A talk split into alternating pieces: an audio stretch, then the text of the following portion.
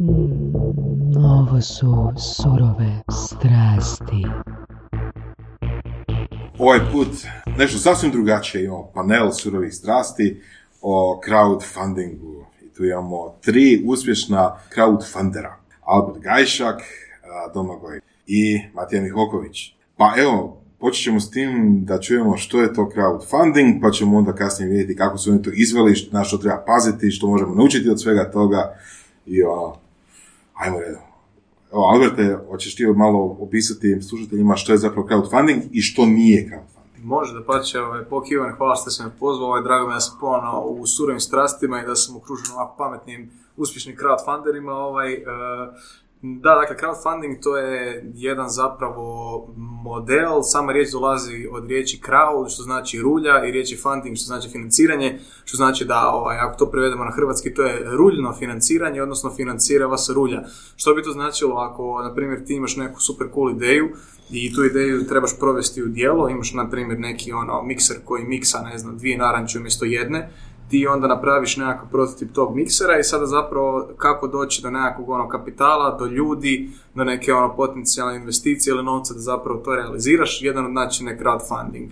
Um, postoje različite crowdfunding platforme, najpoznatije su Kickstarter, Indiegogo, GoFundMe, ne znam, još sam još neku zaboravio, ja sam se generalno na te fokusirao pošto Kickstarter Indiegogo su kind of najpopularnije ovaj, kampanje za tako taj nekakav consumer electronics, postoji također još i onaj kako se zove je bio ovaj, era dionica um, Inkplate uh, GoFundMe? Ne, to je, to je bila ona druga platforma, ovaj, da, nije, nije bitno. Ali uglavnom, crowdfunding postoji različite te platforme na kojima možete to izložiti, svaka ima neke svoje određene specifičnosti, ali načelno uvijek je slična priča, vi napravite određeni projekt, postavite određeni cilj novaca koji ti želite prikupiti, određeni eh, vremenski raspon, odnosno rok u kojem želite to napraviti, i ako skupite u tom određenom uh, roku taj vaš cilj, na primjer 10.000 ili 15.000 ili koliko već stavite dolara, onda je ta kampanja uspješna. Ako ne skupite te novce, ta kampanja nije uspješna. I obično svaka kampanja je okarakterizirana time da kada pokrenete tu svoju kampanju,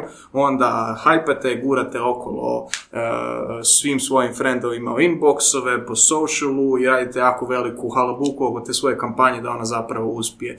Kampanje koje sam ja radio su bile zapravo nekakve fancy pre-order akcije, dakle mislim da tu se može podijeliti te kampanje na dvije neke vrste, na neke zapravo charity kampanje gdje se skuplja za pomoć nečemu ili izgradnju nečega ili slično i kampanje gdje se zapravo nekakav proizvod radi i predprodaje. Kampanje koje sam ja radio su zapravo bile kao um, skupljanje novca za launch, razvoj i zapravo masovnu proizvodnju nekog proizvoda i zapravo nekakav fancy način priorderanja. Um, da, uglavnom, ja sam krenuo to svoj crowdfunding karijeru sa prvim projektom koji se zvao Maker Buino i to se radi sa igrače konzole koju sam sastavlja, što sam launchio još 2017. godine kada nisam imao ni firmu ni ništa i zapravo ta kampanja je me onako imala jedan jako velik utjecaj na mene zbog toga što je istovremeno služila kao inicijalni kapital za osnovati ovu tvrtku s kojom se danas bavim pretty much svaki dan, cijeli dan. Tvrtka se zove Circuit Mess, a krenulo je s tim proizvodom Maker Buinom, a dakle, osim tog kapitala, ta kampanja je meni služila kao nekakva validacija te ideje i zapravo kao svojevrsno besplatno istraživanje tržišta. Dakle, ja sam tada bio u srednjoj školi, imao sam 18 godina, imao sam tu igraću konzolu koju sam sam napravio, napravio sam nekakve videe koje sam složio sa friendovima, tu su mi pomagali ono friendovi u rasponu 16 do ono 20 i nešto godina, ali svi su više manje bili neki, ono, bili smo svi neki amateri zapravo, neki zaljubljenici, ono, te stvari koje radimo. i onda smo to puhnuli na crowdfunding bez da smo uopće znali znali kaj će biti. Ono što se dogodilo... Jeste imali tvrtku, dakle niste? Nismo čak imali ni tvrtku, toliko sam bio nesiguran u tu ideju, toliko sam bio nesiguran šta napraviti, još sam bio u srednjoj školi. Čekaj, tipa u crowdfunding ili svoj proizvod? Uh, sve od navedenog zapravo, kao, to se zvuči jako loše kad kažem nesiguran sam u svoj proizvod, ja sam jako htio da on uspije, ja sam napravio educated guess da će ono, to vjerojatno uspjeti, ali stvarno nisam znao koliki će biti impact i hoće li toga trebati na tržištu. Kao ono, to je igrača konzola koju sam sastavlja, znaš ono, ali nije baš da ti treba ono, to svakom to. To je zapravo super aspekt crowdfundinga kao način istraživanja tržišta, odnosno validacije pa ideje. Evo, mislim da. kod vas isto to slučaj. Pa da. Domagoj Da, pa u biti vrlo slična priča. A, mi smo a, pristupili crowdfundingu na isti način. A, Albert je u srednjoj školi to napravio ovako kao jedan, kažeš, nesigur, u nesigurnoj jednoj fazi. A mi smo zapravo u fazi gdje smo htjeli izaći na tržište, kroz crowdfunding tražili market fit, znači validaciju tržišta, da li stvarno postoji potražnja za tom idejom. A istovremeno smo zapravo htjeli tu, kako kaže fancy, pred prodaju odraditi i treći cilj nam je zapravo bio da kroz eventualno dobre brojke zapravo dođemo do dalje neke investicije. Jer e, mi imamo proizvod koji ima jako veliku potrebu za radnim kapitalom i e, on, jednostavno moraš biti siguran da je to nešto što će se prodavati, da bi uložio to ili da bi išao neku proizvodnju. Vaš proizvod je... Tenisice, da, mi radimo ekološke tenisice, zapravo na ekološku tenisicu na svijetu od potpuno prirodnih materijala, ugrađeno preko 12 različitih biljaka od 12 dobavljača iz 9 europskih zemalja. Jedan zapravo vrlo složen projekt koji mi razvijamo već punih 6 godina. A, tako da je to onak jedan low-tech proizvod koji je istovremeno jako napredan što se tiče ekološke komponente. E, nama nakon dosta godina razvoja zapravo došao jedan trenutak gdje je to sada nešto što je napokon ono pravo vrijeme za takav proizvod, ali mi smo od, od starta toga zapravo sanjali da ćemo jednog dana to gurnuti na Kickstarter. To je zapravo bio neki... Od 2014.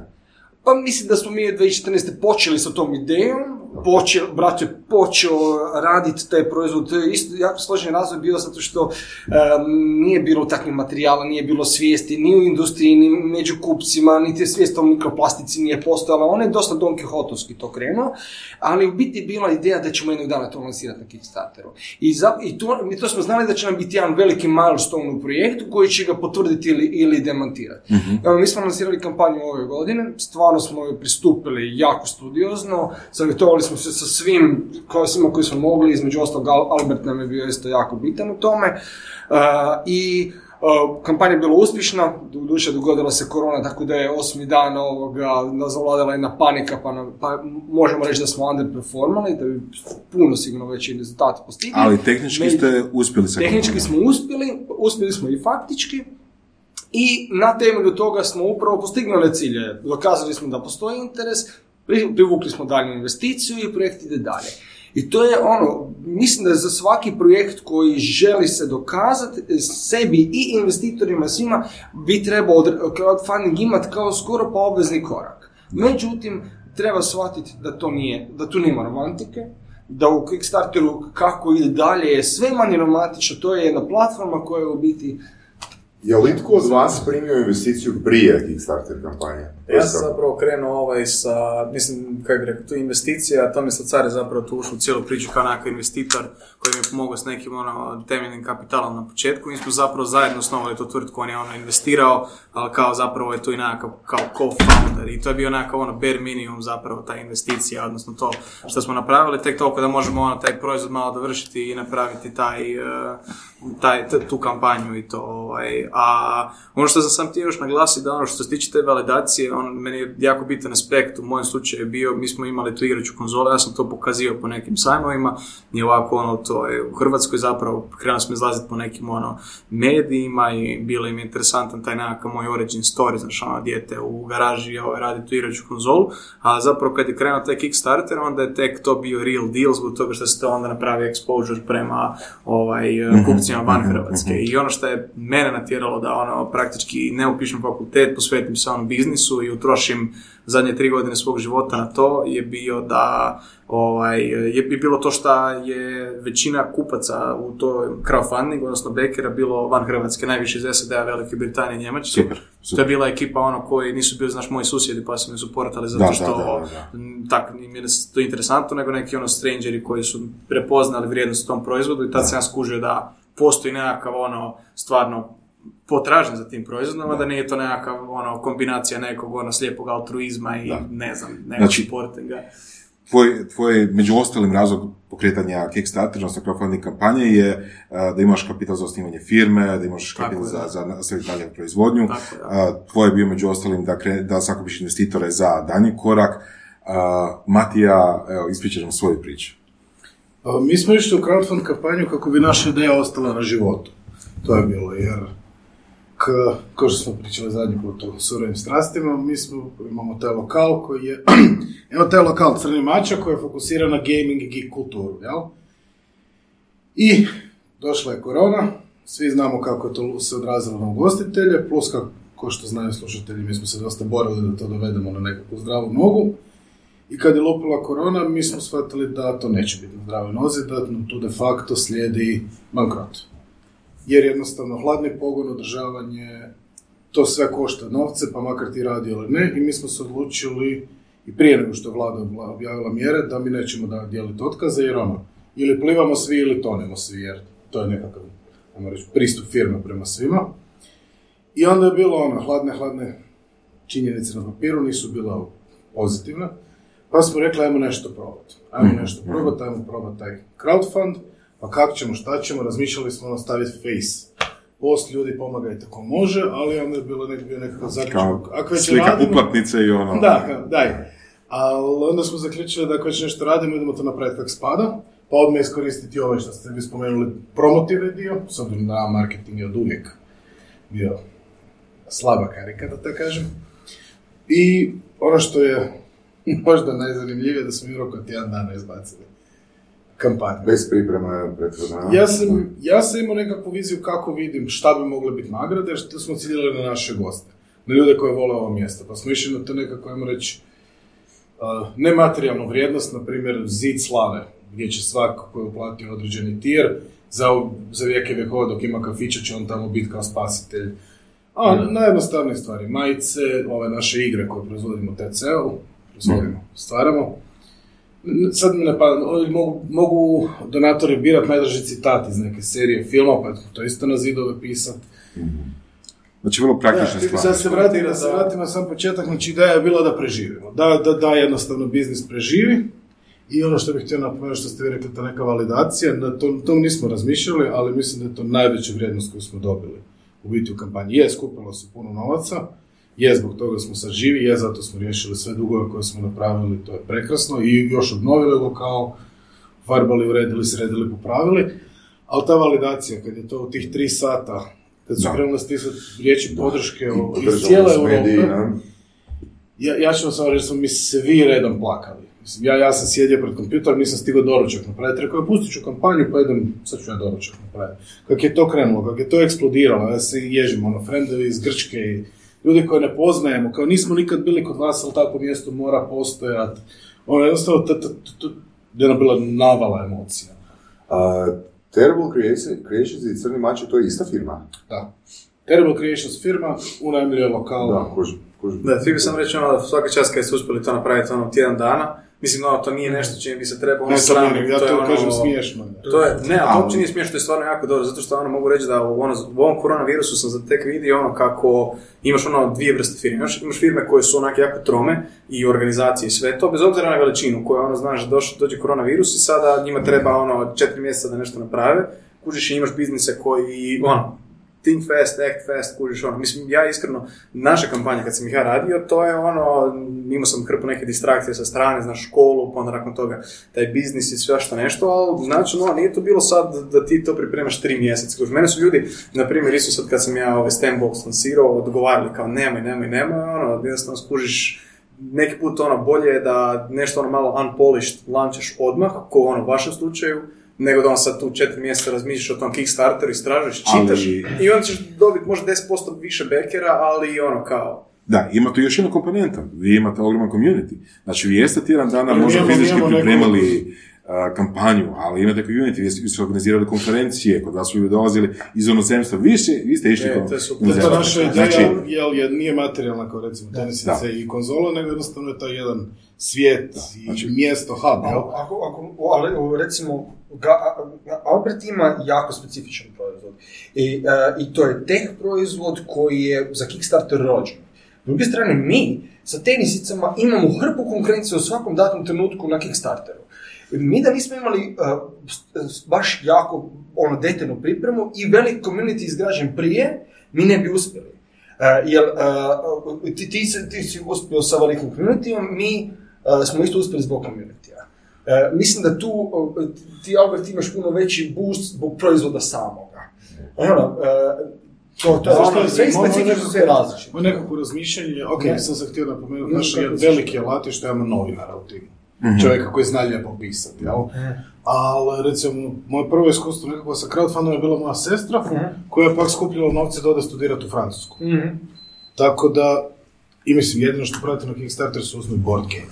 Evo, jer sam ljubitelj. Da. To je, onak, To je jako to je ogromno područje. Ne znam jeste gledali sad Da, ono Kickstarter, da, možda- možda koronavirus, jeste gledali ono kad je bio s ovim Frosthaven, na primjer, što je sad nedavno ono, izašlo to ono 20 milijuna dolara na Kickstarter. Ono. Meni ja kad sam Mm, vidio koliko su ti board gameova narasli ono, u zadnje četiri mjeseca, meni dođe da odem board gameove, Da, da, onak da, da. le- legit kao ono, dakle stvarno ono, Iako treba, fascinantno. nije, nije to toliko jako profitabilno. Pa, to jesu tipa Terraforming Mars, Gloomhaven i te neke igre koje dožive shelf life, takozvani, to je super. Sve ostalo u osnovi, ako si, pogotovo ako si nepoznat, naplatit ćeš tu svoju proizvodnju tih, ne znam, šest mjeseci, godinu dana života i to je gotovo. Da, da, da. Ajmo se vratiti malo na pripremu za crowdfunding kampanju. Znači, vi ste imali pripremu dugogodišnju u Crnom mačku, u communityu, a, godinama ste iz- izgrađivali, to je prirodno, prirodno raslo, prirodno se dogodio community. Pa, znaš šta, ispravit ću te da ne ispadne, jer mi smo bili dio tog nekakvog geekdom, Da. fandom community i onda smo napravili mač, otvorili mačku i rekli, e, Da, da, evo da, ovo je mjesto za sve nas, jel? A, to je rad na community unaprijed, mislim, tako Da. da. bilo unaprijed. Ne, ne možemo reći da smo mi smislili geekdom community. Ne, ne, ne, ne, ne, ne mislim to smislu, nego mislim kao pripremu za kampanju. jel? Znači, uh, kampanji ipak treba pristupiti sa nekakvim predradnjama.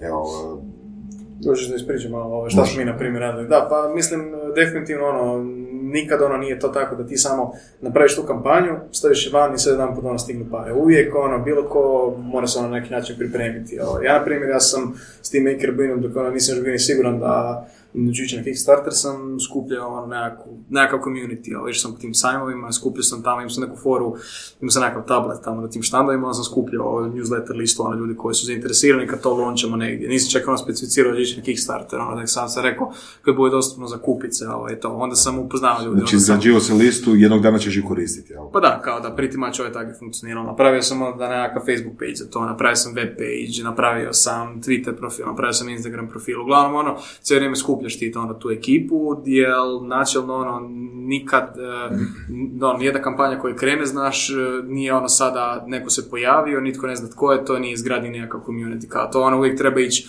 ono, prije, mjesecima, ovo ti to, trebaš ono unveilati. Albert, I ono- jel e, radiš neki follow-up kad dobiješ te mailove u tom periodu prije launchanja? Pa onak, e, Mislim, lako, lako je recimo dečkima iz Terrible Creations, jer oni imaju offline uh, community. Ako ne? pričamo konkretno o e-mailovima, na primjer tada kada sam radio, prvi put kad sam radio taj, tu kampanju, ja sam samo dosta ljudima šipnuo e-mail kada je kampanja krenula i onda još par puta ih ono pingnuo za vrijeme kampanje, ali do tada nisam ono o ničem pisao, praktički nisam o čemu imao pisati. Ok, ovaj. a što je sa sajmovima? Kako si došao na sajmove? Na sajmove sam došao tako što sam po sajmovima išao i prije. Ja sam se zapravo, krenuo sam ići po tim sajmovima s raznim nekakvim projektima, imao sam sat ovaj, koji je Ivan vidio, tamo imao sam nekakav synthesizer, imao sam nekakve druge stvari. Ja Koji sam, si ti napravio? koje sam ja napravio i to su bile onak hrpa nekih projekata. Natjecao sam se na nekim natjecajima iz robotike pa sam išao po tim sajmovima i tamo sam ono hodao i nosio i općenito kao volio sam ići po tim sajmovima. To je onak nešto ko, kako postoji nekakva geek kultura, tako postoji ta nekakva ono maker, izumiteljska, stvarateljska neka ono kultura, postoje ti maker fairovi po cijelom svijetu, ti nekakve sajmovi, inovacije, robotike, nešto, gdje ti dođeš ono to pokazuješ. To ko jedan veliki komik, kon sam ljudi nisu obučeni A u gdje su ti sajmovi? Evo, bio sam ti, išao sam ono po jako puno natjecanja iz robotike, sajmo i svačeg nečeg. Imaš, na primjer, Maker Fair u, u Hrvatskoj se organizira, ne znam, zadnjih ono nekoliko godina, ali prije toga bio sam, moj prvi Maker Fair, ono već je bio u Beču, ono, to je baš bilo hit, ovaj, ja- jako dobro stvar, ono, posjetite ako, ako ovaj, budete imali priliku. Bio sam, na primjer, na sajmu u, na Maker Fairu u Rimu nekoliko puta. E, znaju organizirati tu isto nekakve sajmove inovacije u Hrvatskoj, ona također imaš, išao sam po tim natjecajima iz robotike, tu sam više manje cijelu Europu proputovao. Ali ono, you get the point, ono, nekak, Da. ti nađeš ta, te- ti nađeš te zapravo sajmove, jel voliš to, živiš to, kao, ideš tamo, ono, i nekak ti je, znaš već čem se radi, ono, kužiš, je, Da. kao, Domagoj, evo vi ste isto to, sli, slično, dosta puno toga, jel? Da, je slična stvar. Mi smo community izgradili kroz uh, prvo kroz to što smo proizveli mi prvu generaciju naše tenisice, pa smo neki krug, krug uh, kupaca. Pa s druge strane zero waste uh, zajednica, ljudi koji žive ekološki na, su nas ono, inače pratili i imali su taj veliki potencijal da nas šeraju. Pa, ali onda smo se i ubacili malo i u taj lokalni fashion. na, regionalni fashion dio. Um, Što to znači regionalni fashion pa mislim, postoje, postoje fashion portali koji su nas uh, rado popratili zato što smo, ajmo reći, dio ekologije, ali dio je fashiona. Tako da ono, široki smo dobili, dobili smo, jako smo bili popraćeni u PR-u. E, zapravo to nam je bio i cilj, ali projekt je interesantan za PR, pa nam je to ono dalo neki boost. Ali ono da generaliziramo, ne, najveća zabluda za Kickstarter i za crowdfunding je da je to izlog i da je to trgovina. To je prije svega platforma. Platforma koja omogućuje da kroz njihov sustav lakše se ljudi dovode na neko centralizirano mjesto gdje se to može pratiti, gdje se može komunikacija i, i slanje Jako nagrada. bitna stvar je što ljudi te neće tamo lako naći. Tako je, vrlo Ima teško. toliko hr- hrpetina, ne, ne brojimo. nezamislivo. Koliko Da. projekata je u svakom trenutku Tako je. I to je ta ako specifično ideš tražiti sada recimo tenisice, naći ćeš hrpu toga i ono baš... A meni je teško naći sve projekte u tenisicama u datom trenutku koji sam u tome i koji to tražim. Znači, to je platforma, ali glavno traffic, ljudi, community, to ono što, što vi morate odraditi. I to je, to je, to je, tu leži najveća zamka, da neko misli ja ću dati tamo projekt i onda će on ići. Postoji A dio... zapravo ti si taj koji stvaraš pipeline, opet za Tako Da, Kickstarter. to ti Tako zapravo je. funkcionira tako da ono, taj prvi dan ili prva dva dana su ti onak najbitniji, da ti moraš ono, sve napraviti, sve zapravo pripremiti, sve roknuti u tom jednom danu. I onda ako uspiješ dovući dovoljno trafika, da ti izađeš van tog nekog prosjeka, tih milion projekata koji se svaki dan ono, objave, onda će te Kickstarterov algoritam i njihov tamo staff će te prepoznat, da će ti ono značkicu onaj projects we like, stavit će te na front page i onda ti tek dobivaš još organički trafik sa Kickstartera. Tu De postoji... facto tek onda dolaziš do ljudi do kojih inače ne Tako je, on, onda Kickstarter Da, tek da, postoji useful, do tada si samo ti zapravo Kickstarteru napravio reach i daćeš im dio svog projekta, kao tek tada Kickstarter ono Da, ima smisla. ono. da. I Dobro. tu imaš jedan interesantan hack, evo koji sam ja sa tek u ovoj trećoj kampanji radio, onda kad dobiješ to, onda zapravo možeš taj svoj projekt svičati između različitih kategorija. Mi, na primjer, ovaj, to sad radimo s ovom svojom kampanjom, gdje onda imaš, te, imaš na primjer, kategoriju tehnologija i onda imaš nekakve podkategorije tipa gadgets, hardware, DIY, electronics i slično. Onda malo šaltaš ovaj iz različitih, eh, različite kategorije i onda dobiješ različitu publiku koja srče različite te kategorije nečeg. Ali dok ne dođeš do toga, ono, pretty much To, bi opet bio onaj taj drugi dio, ono, kad bi ja rekao opet da zabude. Iza toga postoji sistem. Znači, vrlo rijetko će kampanja e, iskočiti iz nekog prosjeka ako nije pratila sistem. Znači, e, puno ljudi se, e, puno više neuspješnih kampanja nego uspješnih. To moramo, to moramo Da, to naglasiti. naglasiti. Od neuspješnih, e, mislimo na one koji nisu jednostavno zadovoljili onaj iznos koji je zadan. Tako to je, i time ona, ona tehnički neuspješna, ne dobiva, ne dobiva svoj novac. E, i, I stvarno je nužno se educirat e, i nužno se dobro pripremiti. Ja mislim sada u ovom trenutku dok govorimo nekoliko lokal, domaćih kampanja je aktualno koje kako stvari stoje ono, neće uspjeti. Koje, koje su te stvari koje kampanja treba imati prije nego što uopće počne?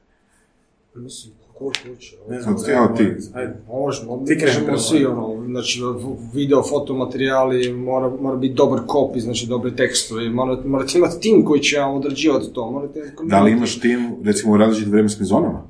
Ne, mislim da je to malo overkill. To mislim, bilo bi onak, eh, bilo bi ok, ali nikad nisam ja to radio, ono, mislim da smo mi premale ono, firme za to. Imaš nekakve ono, određene, šta znam, te prerekvizite, ko šta je rekao, generalno trebaš napraviti da taj video bude um, kraći od 3 minute, da bude ono, dinamičan, da bude flashy, da onako, pošto attention span ljudi danas je jako malen, m, taj video mora biti onako baš eh, dinamičan. Ja sam, na primjer, za ovaj Stembox kad sam pokretao, mi smo dosta dan prije smo skužili da nam je video onak nedovoljno dinamičan i išli smo onak u šest na večer raditi reshooting za kampanju koji će se sljedeći dan u 8 ujutro ovaj, pokrenuti. Shout out našem snimatelju Luki kojeg je to malo istresiralo. Ovaj, da, osim tog foto-video materijala, ono, vrlo ti je bitno da znaš točno šta ćeš raditi kao kreće kampanja, u, ne znam, mi uvijek pokrećemo u 10 ujutro. Kada kampanja kreće, radim sljedeće, šaljem na ovaj newsletter, onda kontaktiram ove outlete, onda radimo ovo, onda radimo ovo. Uglavnom, ono, pripremiš si popis, pripremiš si sve i samo Kao robiš. checklistu. Checklistu, to će Znači, i timeline. publikacija za medije, Da. određena sredstva koja ćeš samo platiti u startu, nekakvi ljudi koji su tjedan dana unaprijed si se dogovorio s njima da će te pošerat, da u biti u momentu kad izađeš da si već Ma milion toga, m, mailovi tempirani, e, mailing liste, ljudi krećemo za sat vremena, znači za ljude koji su se subscribili na nekakvu mailing listu ranije, pa pa podsjetnici, pa, uh, Facebook postovi, Instagram postovi, i to je sve Da, istempirano koji dan, koliko, kako, koji materijali, pa PR i intervjui ranije dogovoreni, pa oni koji se dogovaraju putem. Ali jednostavno to sve mora biti plan i mora biti podijeljeno ko će to odraditi. U jednom trenutku je to Da. lavina, jel? Jer ovaj, fora je ono da lako se narasipaš u cijelom tom procesu i zašto onaj generalno, uh, kako bi rekao, nema onak sad jed- jedna magična stvar koju ja sad mogu reći ono, e, to je za uspješnu kampanju. Kao, sve to ima svoj utjecaj i ono, subredditi u koje postaš i mailing liste i stranice koje kontaktiraš u inbox i ljudi na svoje messengeru koje kontaktiraš, sve to ima određeni ono, zapravo dio u tom tvojem putu do uspješnog crowdfundanja, ono. I jako je bitno ono, da se to pripremiš i da tome pristupiš kao poslu, kući, ono, jako puno ljudi ono, dođe na taj crowdfunding, ja osobno, ja sam, evo, ja mogu reći, dobro, sad to, će zvučiti malo ovako e, prenapuhano, ali mislim da je istina da onako ja sam možda najpoznatija osoba po pitanju crowdfundinga u Hrvatskoj. Recimo da sam ja onako nekakav e, go-to man za crowdfunding i onda meni se onak svako malo na neki messenger ili na Instagramu nešto javi nekak, neki čovjek ono koji mi pita kao "E, Albert, e, ja bi imam tu nekakvu ideju, ja bih ti napraviti crowdfunding kampanju i ljudi ono naprave zero research, ljudi naprave onako, misle da je to sam nekakav easy money, jo gle, on stavio tu igricu gore Da, i sad je to napravilo. I, i prvo, uvijek me pitaju prvo pitanje kako, kako napraviti ovaj crowdfunding kampanju u akciji iz Hrvatske. I drugo pitanje je ovaj, e, š- što mi možeš savjetovati po pitanju marketinga? Ja sam onak kao, ko da si me pitao kao, Albert, koji je smisao života? Znaš, ono kao, ne znam, ono, jako je široko pitanje. I ja doslovce imam već ono spremljen draft tamo u Google Keepu koji šaljem takvim ljudima, gdje ih šaljem na neki članak koji onda pročitaju i kažem da mi dođu s konkretnim pitanjima. Jel ono, To sam ti ja počeo raditi kako su spemali. sam našao ono top 10 advices to how to do a crowdfund campaign. I gdje gdje su postavili nekakva pitanja sam za sebe. Kao. kuži, ok, Pa, pitanje. govoriš ta pitanja, onda, onda možemo se... To je mogli neki članak ono, tu ok, temu, pitat, ok je pomoći te ljudi. Ja onak, ja sam prva osoba koja ono pita druge, meni ono zajednica naša u Hrvatskoj, crowdfundera, zajednica, općenito ono startupova, ljudi koji su ono u tehnologiji, meni su, to su ljudi koji su onak meni užasno puno pomogli, koji sam ja pitao, koji, znači nisu ono sada da, da, će, da ti ne žele pomoći, da te vide kao konkurencija, nek svi su jako helpful, ali trebaš ono doći s konkretnim, pravim pitanjima, a ne nekome trošiti vrijeme, kao daj ono, Da. do your research. I tek nakon toga, kao, nakon što ono ti to sve istražiš, onda dođi i pokupi to vrhnji kuć, kao nemoj ono, nemoj sad doći pitat mi, Ja sam da odaberem A ili B, što bi ti sad na to? tako je, da, nemoj kao onda reći, Albert, kako da napravim kampanju, kao, Upravo to, E. upravo to. Ljudi se javljaju sa jako širokim pitanjima.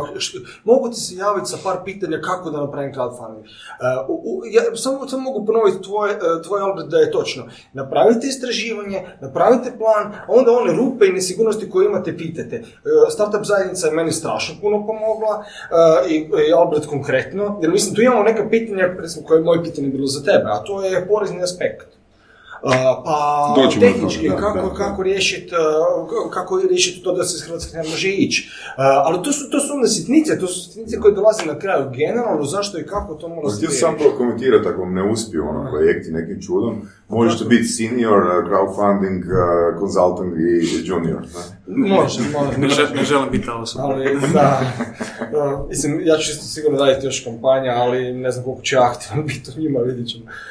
Uh, Da. da, Zato je ona stvar koju ljudi ne znaju da stvari jednom kad to krene imaš jako puno posla. A, to je Da, to, imaš jako puno posla. Ja ne znam, ja ono da, da na kraju ono podijelim kao i da kažem kolika mi je satnica, mislim da je bilo onako 5 kuna ili nešto. Da. pomoći. pričali smo Domagoj prije što smo počeli snimati kako teče jedna crowdfunding kampanja. Koji bi prilike bili koraci nakon što se to jednom launcha. Aha, nakon što se launch. Da. Jel možeš malo o tome? Bez korone ili s koronom. A ili B. Da, a, norm- normalno neka situacija je da upravo ono što je Albert rekao da se mora napraviti taj hype, da se neki cilj koji je postavljen a, pređe u mogućnosti u prvih sat, dva, ako ne onda najviše u prvih dan do tri. Jer bez toga i ti algoritmi, ali općenito hype ljudi za uspješne kampanje pada i šanse da će kampanja postići svoj cilj dramatično padaju. I tu postoji onaj jedan osnovni, osnovni trik je postaviti cilj na nešto što je realno, što je ostvarivo, da bi se to onda probilo, pa možda i nekoliko puta ili nekoliko desetaka puta. Zbog algoritama, ali zbog percepcije ljudi. A, mnoge kampanje slome zube na prva tri dana, očekuješ da će kasnije proći, ali momentum pada.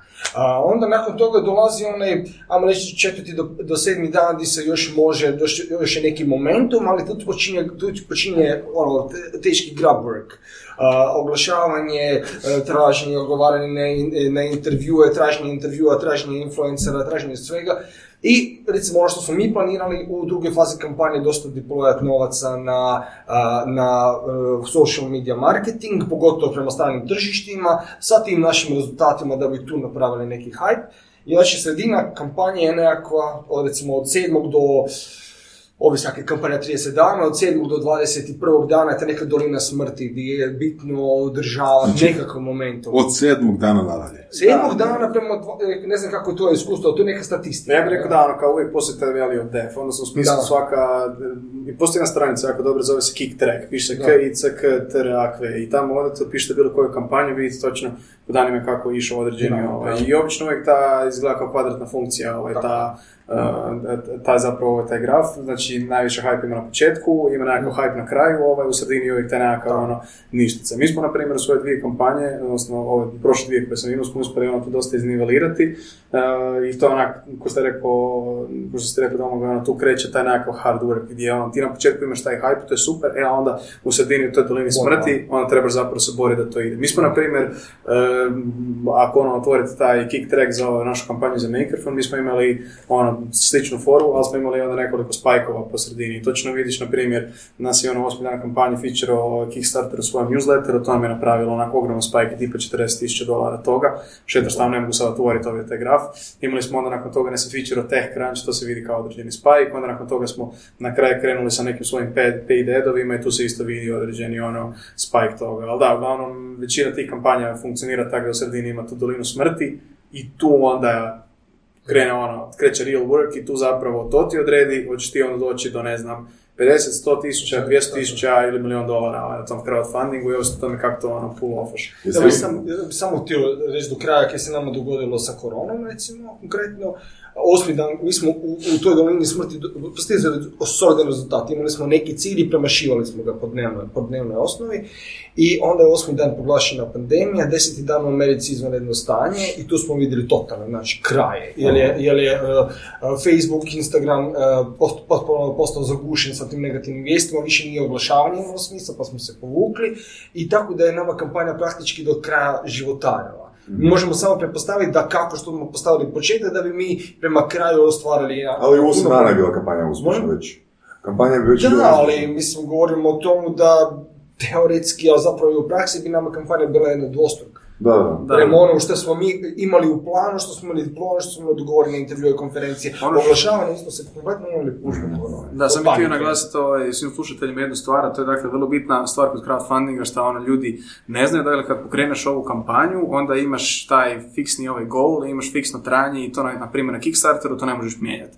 Dakle ono kao ti dosegnu ili ne dosegnu i također je e, fora je da je to e, sve ili ništa, ono u smislu ako dosegneš cilj dobiješ novce, ako ne dosegneš cilj nikome se ništa ovaj, e, ne dogodi. I fora dakle da kreditne kartice se ne naplaćuju ljudima kad ti pleđaš u tom Kickstarteru odmah, nego zapravo tek kada cijela kampanja završi, kad prođe, na primjer, mi sad imamo za Stambox ongoing kampanju koju usput, ovaj, ako vam se sviđa, pogledajte i šerajte, shameless self-promotion. Uh, e, dakle, sad svi ljudi koji su nama, na primjer, pleđali za taj Stambox, njima se nije naplatilo to, nego tek na kraju kampanje, kad prođe još 40 dana, će se njima svima to, te kartice naplatiti i ono što je jako bitno je da tu uvijek određeni postotak ljudi otpadne. Na primjer, otpadne između 1 do 5% u prosjeku ljudi. Dakle, na primjer, mi u Makerfonu ti piše da smo mi dobili 324.000 dolara, ali to nije istina, mi smo dobili nekako ono 3% manje, zato što u tom trenutku kada se kartice idu chargeat, onda dio ljudi ti nema novaca, dio ljudi zaboravi na to, dio ljudi istekla kartica i obično ti uvijek neki određeni postotak uh, otpadne i tu imaš jednu tampon zonu od mjesec dana gdje ti se onda te kartice ovaj, Stripe pokušava to chargeati, odnosno Kickstarter preko Stripe-a i onda u slučaju da ne uspije u tih mjesec dana se to Sad je uh, tjedan dana.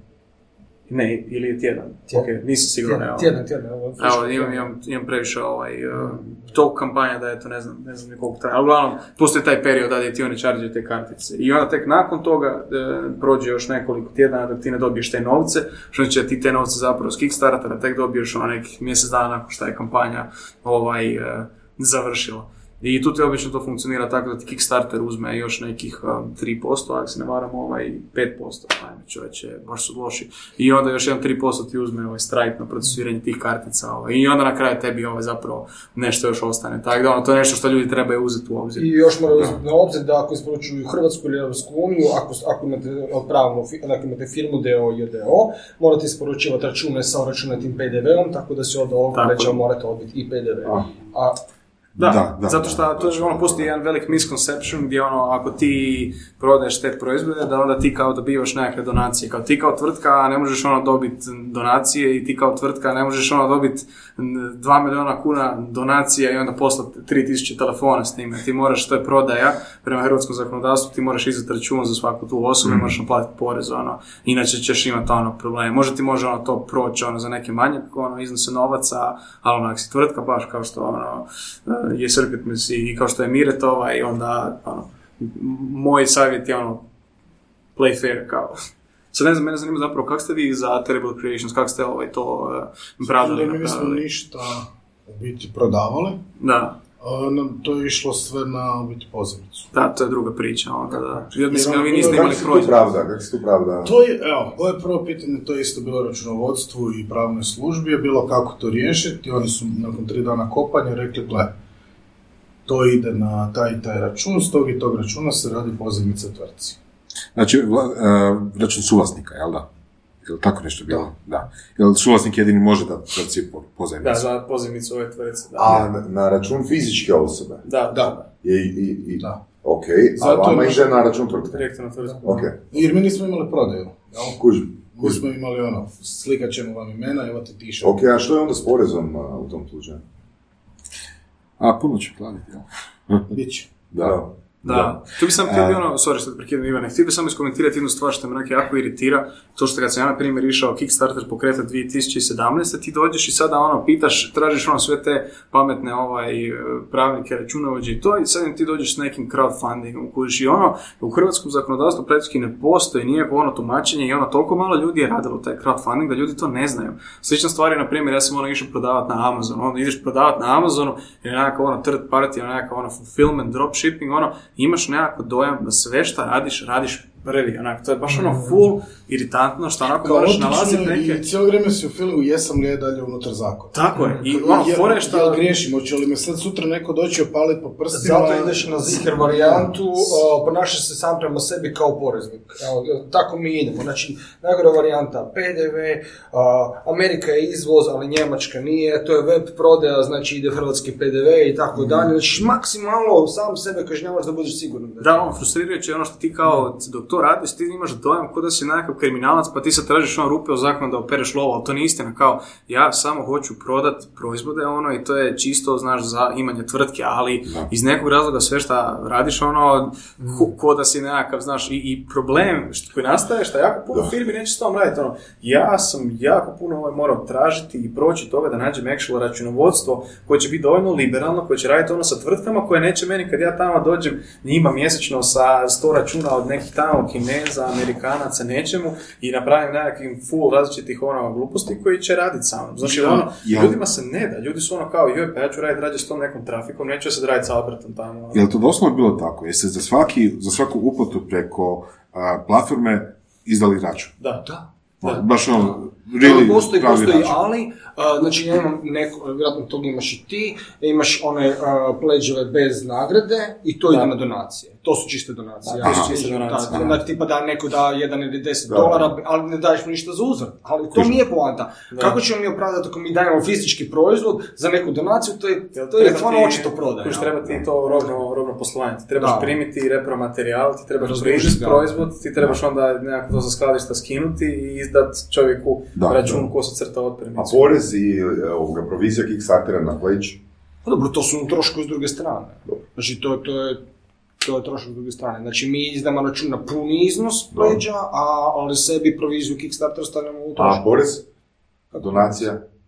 Znači, ako To su ja- stitni iznosi, to su Da, neki... okej, ono- ali- Da, mi smo, mislim, mi smo zapravo to knjižili ove kao uh, m, zapravo izdali smo kao nekakvu uslugu ovaj, svim tim ljudima koji su... Aha, koji su Bez ovaj, proizvoda. Da, iz, Aha. iz, izlistali smo uslugu bez proizvoda sad, Ok. ovaj, nadam se da neću završiti ovaj sada, da ću me neće uhapsiti nakon ovog podcasta, ovaj, eto, kao što vidite, ono, Pa neće, uvijek neće, je to neće, strah. odmah poslije, ne ide odmah van poslije. mislim, ali na- također smo na tu uslugu naplatili PDV, tako da i uplatili ovaj. Da. Ehm, E, da.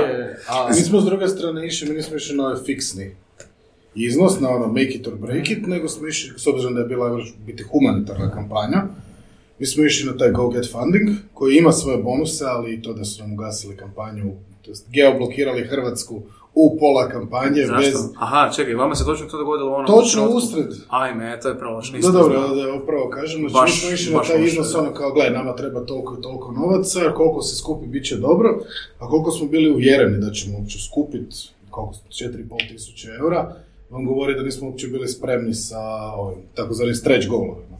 Jer kampanja jednom kad postigne cilj, onda ideš, ok, sad idemo još plus još plus ovo, još plus ovo, mi smo ostali, a, a, a, ok, gasi, zatvara, imamo dosta. Da, ja sam htio se dotaknuti tih stretch golova, ja sam prve dvije kampanje radio te stretch golove, inače da objasnim svima šta je to, dakle fora stretch golova je ti napraviš se nekakvu svoju uh, kao skalu i onda ako dosegneš određene iznose preko tog svojeg inicijalnog cilja, na primjer mi smo imali 15.000 dolara na Makerphone i onda ako dosegnemo 50.000, 100.000, 200.000, dajemo neku, neki novi feature, na primjer na proizvodu, koji će onda zapravo dati benefit postojećim kupcima. Cijela logika iza toga je da ti s tim stretch golovima motiviraš ljude koji su te već suportali, da oni budu neki evangelisti i još više šeraju tu tvoju kampanju, da ti onda još više tih e, novaca zaradiš, postaneš prljavo bogat i onda ovaj, e, dosegneš veći iznos na, na Kickstarteru. Ono što sam skužio je da ti stretch golovi kao svi ih nešto preporučuju, ali ja baš nisam imao nešto pretjerano dobra iskustva s time, odnosno jako malo ljudi je nekako engagealo, zato što ja vidim da To jako puno... to na board game, ono, Da, možda, možda na board ima i takvim stvarima, možda na nekim drugim tipovima kampanja. Meni, na primjer, za Makerphone, Makerbuino, e, čovjek dođe, znaš, pleđa taj, e, na Kickstarteru, ono, taj naš projekt, ali neće on sad svaki dan opet gledati to iz početka, joj, koliko su dosegli, koliko su dosegli. To radiš ti, kao zato što si napravio tu kampanju, svaki dan visiš na tome, otvoreno ti na jednom monitoru tamo u firmi, ali, ono, Mi, mi- mislim, ja, ja bih htio samo isto dotaknuti toga, mi ovdje jako, jako onak tvrdo govorimo to prodaje proizvoda i o ono, baš poslom. ali- A to je ono što sam ja davno sebi postavio da, da u Kickstarteru nema romantike i da je to platforma za lansiranje proizvoda. Da. I, i, i, I tu, za nema nikakvog, tu nema nikakvog srama. To tako rade velike firme, znači na Kickstarteru lansiraju ogromne firme svoje proizvode kao prvo lansiramo, tu nudimo bolju je, cijenu, nudimo da. dobite prvi, dobijete neku ekskluzivnost. Uh, ako je nekad postala romantika, ona je u međuvremenu nestala i zato je to legitimna platforma da se radi biznis. Da. Da, E, mislim, to sad, to. ja bih sam htio naglasiti da samim time ono što, na primjer, Miret ili Circuit Mess ili neka druga firma, Material Creationsa, uloži u nekakav plan za launching na toj kampanji, da to ne znači da mi sada cijedimo jadne ovaj, kupce, niti da nismo autentični, mi smo ono mali biznisi koji pokušavaju ono launchati te stvari, ja mislim da je to još uvijek da je to super fit za Kickstarter, zato što ti ono napraviš nekakav proizvod koji praktički vjerojatno neće postojati bez tog kapitala, tamo to staviš i te ljude zapravo tretiraš kao nekakve ono svoje first foundere, To je ono čemu se mi se strašno veselimo, da prođe ova COVID-19 i da onda neke od ovih naših ideja koje imamo za ekskluzivne igre sa nekim ludim lokacijama, dvorcima, brodovima, glamping kampovima i tako dalje, da onda napravimo tu predprodaju u stvari. Da, Da. Jer kad smo Da. radili ovaj dvorac škole magije, znači godinu i pol, dvije smo radili igru,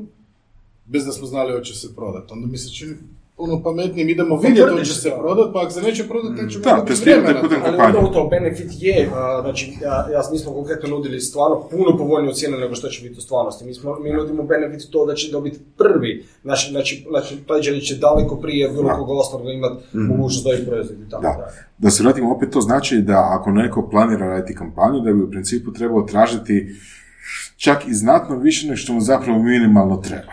Pa Ja, to znači, nije, nije što tražiti, ne znam, radimo proizvod X i treba mi točno Y dolara i onda tražiš kampanju točno Y. Znači, nešto će uzeti Kickstarter, odnosno platforma, nešto će uzeti kartičari, nešto će uzeti porezna uh, i na kraju krajeva uvijek ti treba više novca nego što trebaš. Treba izračunati. Kako, kako onda odrediti uh, kao prvo iznos koji stvarno želiš, a kao drugo koliko se on razlikuje od onog što stvarno napišeš kao goal To, to, to opet ovisi jako od kampanje do kampanje. To strašno ovisi od kampanje. Ali u zadnjem se čini da, Jer, da je... jer ako imaš, ako imaš recimo društvenu igru, Dobro. tebi je apsolutno u osnovi sve hoćeš, ti hoćeš prodati minimalno 100. Ako ima već gotovo.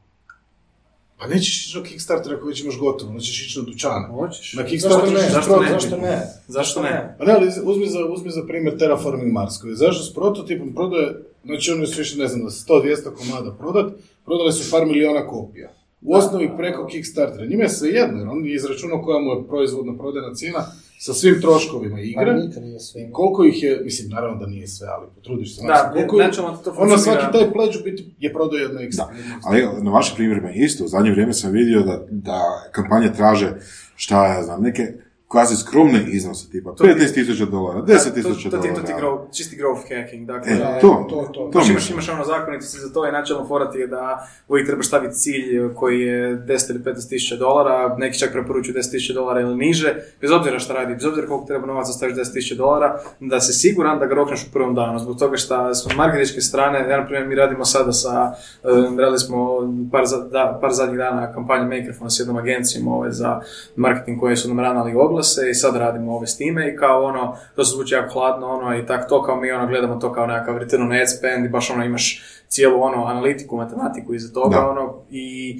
to onak zvuči kao sada da nije ono pretjerano romantično, ali ja ne vidim ništa ono krivo s time i također ono taj goal je nekako ono više manje zbog samog ono te platforme i svega toga je taj goal postao ono simboličan. Mislim da se dosta razlikuje ako lončiš nekakav proizvod kao što smo Boljar i ja lončili kao nešto ti baš prodaješ, onda ideš napraviti nekakav ono manji cilj, ali ako imaš na primjer ono sada fandaš e, crni mačak, onda ćeš vjerojatno staviti nekakav goal koji je više ono zapravo realističan tome što, što ti ono stvarno želiš zbog toga što ono u konačnici ono kao ako ne dosegneš taj goal onda kind of ovaj neće crni mačak nastaviti postojati, a na primjer mi ako ono ne uspijemo znaš doseći ono 10.000 dolara kao vjerojatno ćemo taj proizvod prodavati sa strane negdje drugdje, a možda i nećemo, nemam pojma, ali uglavnom poanta je stavi goal koji ono koji misliš da možeš roknuti ono u prvom Da, danu i ali- to će ti pomoći e, zašto će se stvoriti nekakav hype, e gle ovo to je uspjelo, ovo je uspješno i Ajmo kao I ono, uspjelo je, ne znam, kategoriji 300%, friendly funded, tako, 500%. tako, da, da. da, Tu to je- je po meni ono glupo, ti naslovi novinama su glupi, kao e gle, ovo se fandalo 3000%, kao to je onak glupo, ali... Zato što su ali ljudi- ja Ali je to dobar, dobar je, dobar je psihologija. buzzword. kao, Tako, wow, da, gledajte, da, to je da, da, Ali da. je e, e, da, ok, ovo je uspješno, pa će se ja priključiti. E, To je opet ona psihologija, masa psihologija rulja, kako ti Tako, kažeš, ono, imaš- jer ljudi će se priključiti nečem što je već uspješno.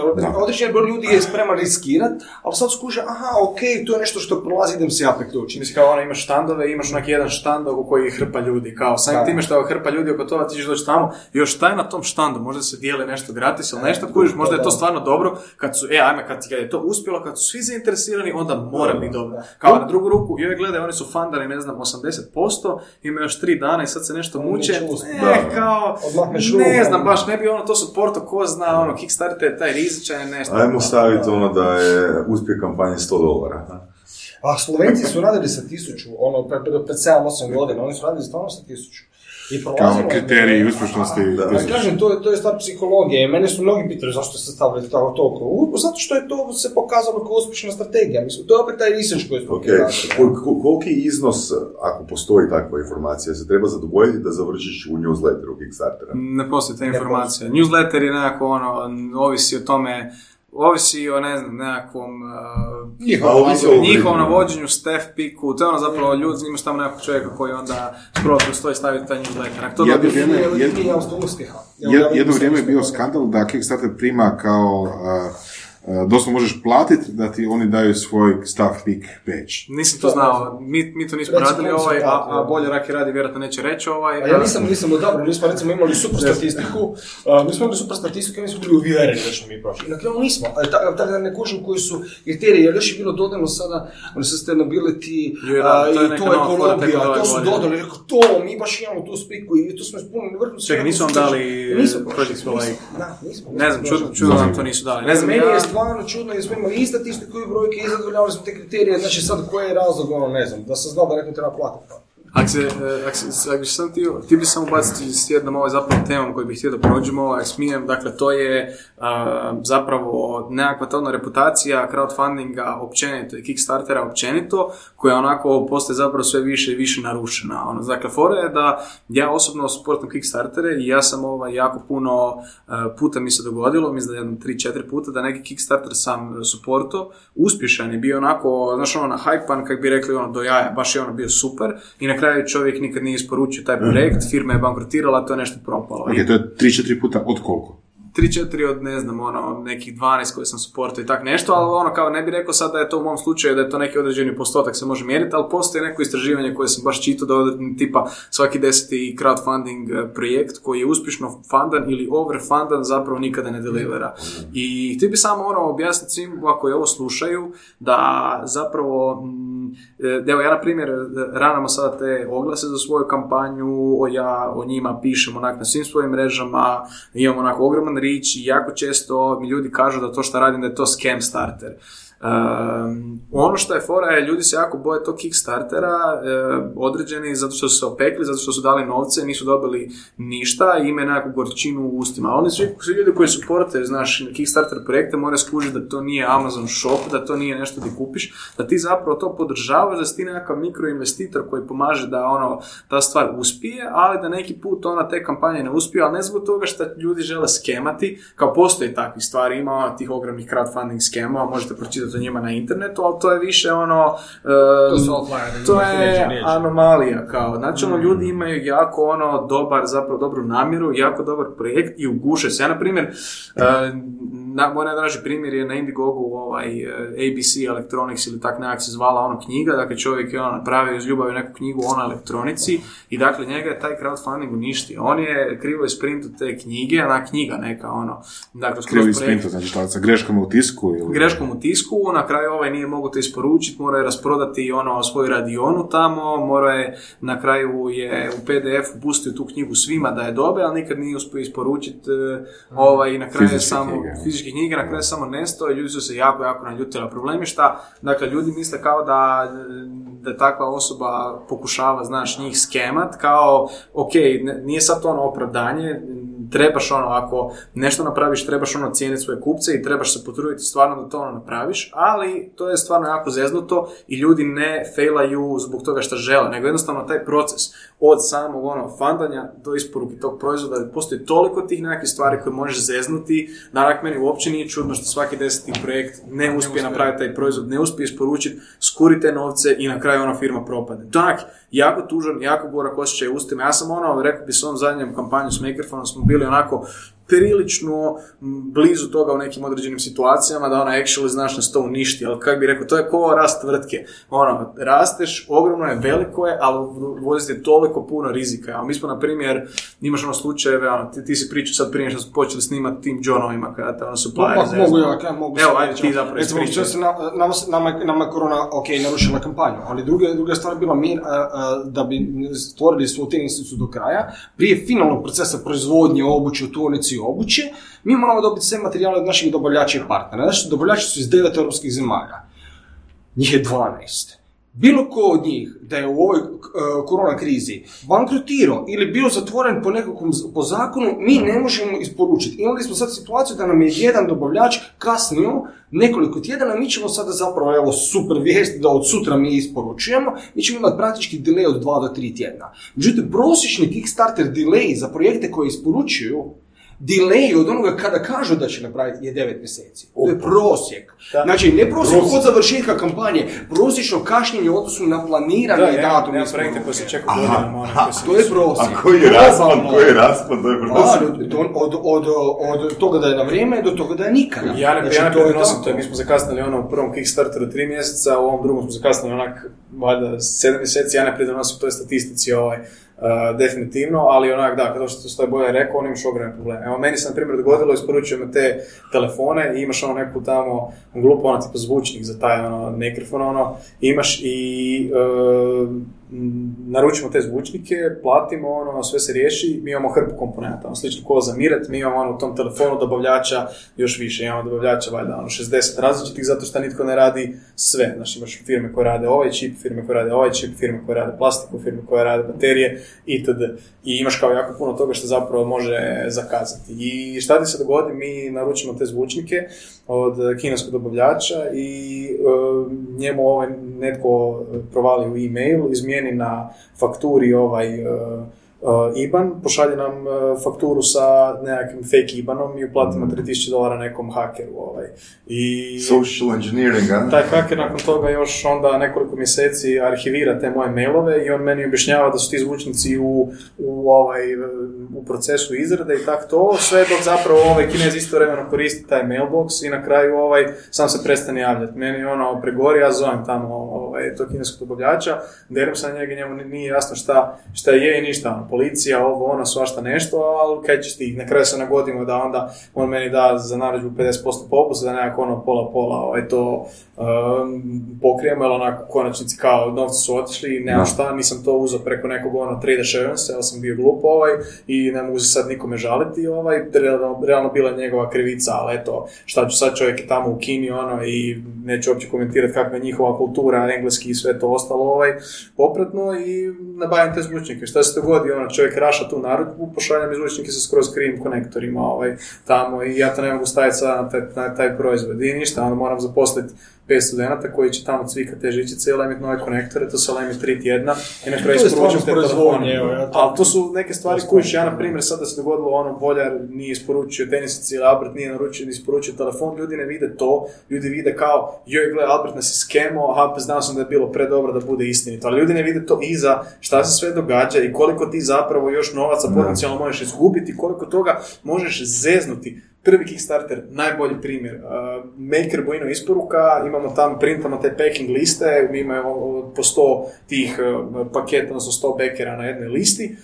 U, u jednom slučaju, neko slučaju isprinta dvije liste. Pošaljemo na 100 ljudi duple pakete. Uh, ko će ti vratiti te pakete, kako da ih nabaviš, da li da sad tražiš te ljude, ono, određeni mali dio ljudi e, ti ono pristane da ti plati za još jedan uređaj, ono, ali kao neprofesionalno, ali kužiš kao dogoditi se takve nekakve stvari, Da, ono, za koje si apsolutno ti kriv, ali u tom cijelom ovom neredu i svemu tome tako nešto napraviš i ako dovoljno ne paziš, ubiti cijelu kampanju, ubijete firmu, A možeš sve ti rokne. možeš recimo u Kickstarter kampanji staviti ono očekivana isporuka za 72 mjeseca. ne? Možeš, a nećete ljudi stvar, da. Da, da, sad vraćamo na ono šta je zapravo Kickstarter, jel?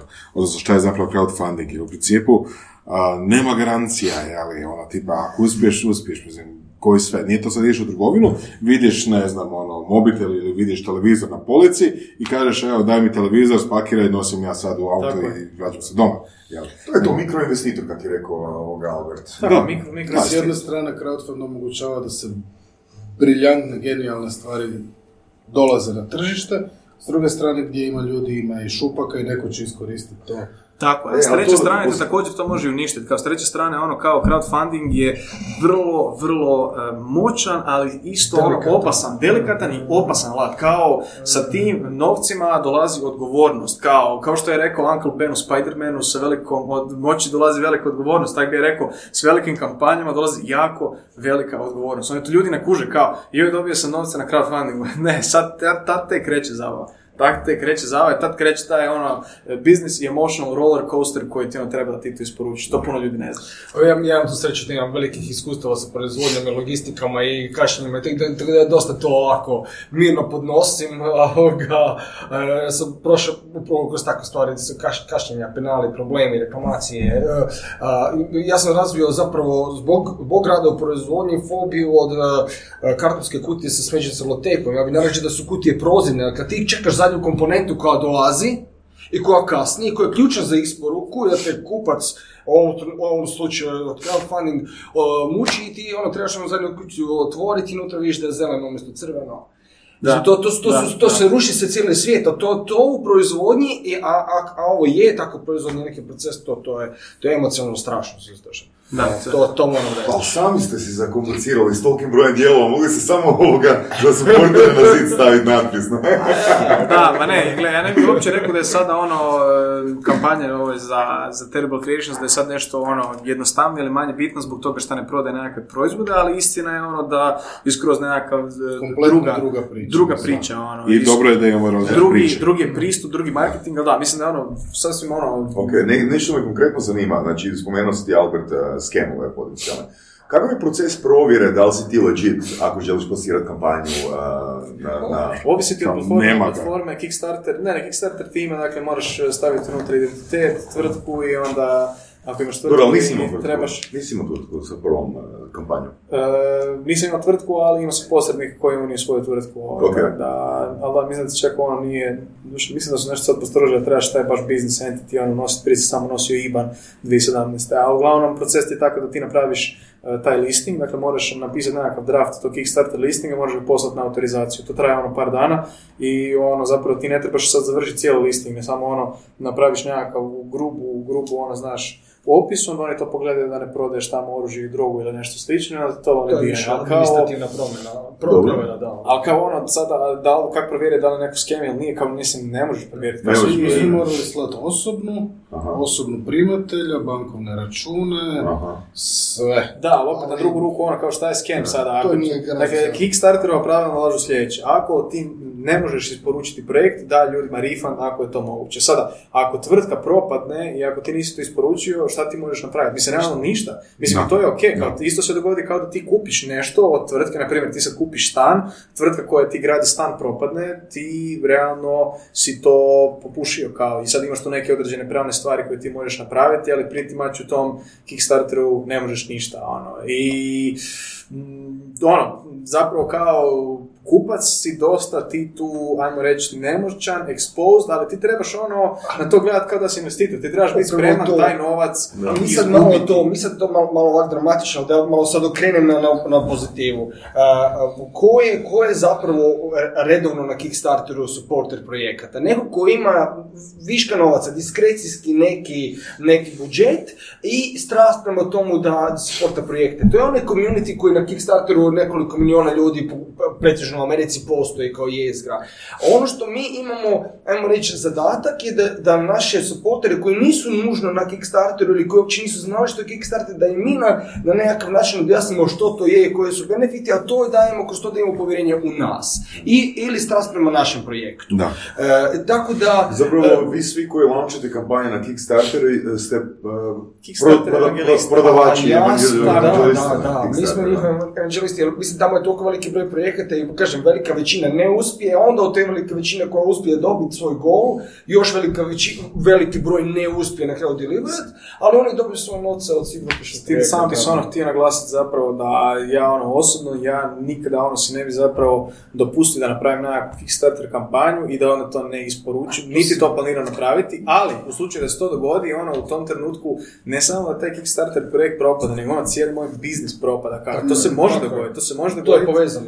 To je povezano. Sigurno. Reputacija, I? Hoću sam reći ono, da, da, da, da, da, i reputacijski. i reputacijski sve. sve. I, na primjer, ono da sam ja sad launchao taj Maker Buino ili Makerphone ili Stembox na Kickstarteru i da taj projekt nije uspio, tebi je zapravo taj brand ili proizvod ti je pokopan. Kao, Da. ako imaš neuspješnu Kickstarter kampanju, Kickstarter ima užasno jak search engine optimization. Svaki put kad neko progugla Maker Buino, prvi put mu se izbaci Kickstarter, onda se izbaci naša web stranica. Ako je ta kampanja failala, ljudi to tebe neće kupiti. Ti možeš, you might as well preimenovat proizvod ili krenuti raditi nešto drugo. Tako da, koliko ti može napraviti dobroga, toliko ti isto može napraviti štete. Ok, ajmo ovak, zami, zamislite situaciju, znači imaš jedan proizvod i uh, kao što je Matija rekao, znači ostavljaš podatke od svoje firme, postavljaš uh, svoje podatke kao fizičke osobe. Taj proizvod ti ne uspije. Ok, firma ti ode u bankrot. Otvoriš novu firmu, želiš launchati novi proizvod. Jel to ide? Ide. Ide? Ide, zašto ne bi išlo? Kao, mislim, A nisi ako- isporučio, nisi isporučio ljudima. Tamo se skem. Ko će te povezati? Da. Ako, Kao, gledaj, ja ne bi, ne bi se osjećao dobro, ne bi, uh, vjerojatno bi ono, ljudi vidjeli da je to napravio, znaš, ono, XY osoba je to napravila, kratko, ali kao, na drugu ruku ne, ne vidim samu vezu, kao ako ti sad pokrećeš novu tvrtku, kao zašto, uh, kao mislim, utječe to na reputaciju, ali ono, zašto ti Kickstarter ne bi dopustio to? Gledaj, da ovako, ako ja idem platit nekom 100 dolara ili više, jako dobro pogledam ko je tamo.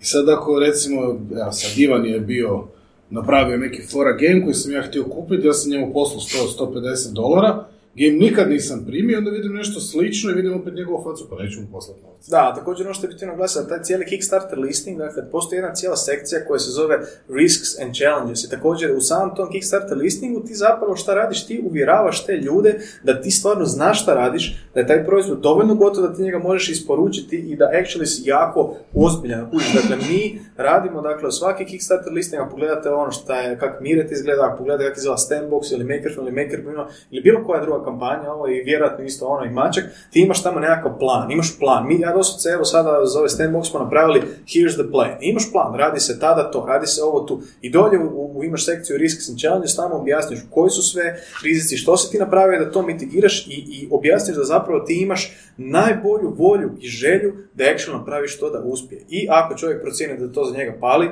ti to on beka. Ako on ne vjeruje tu priču, neće bekat.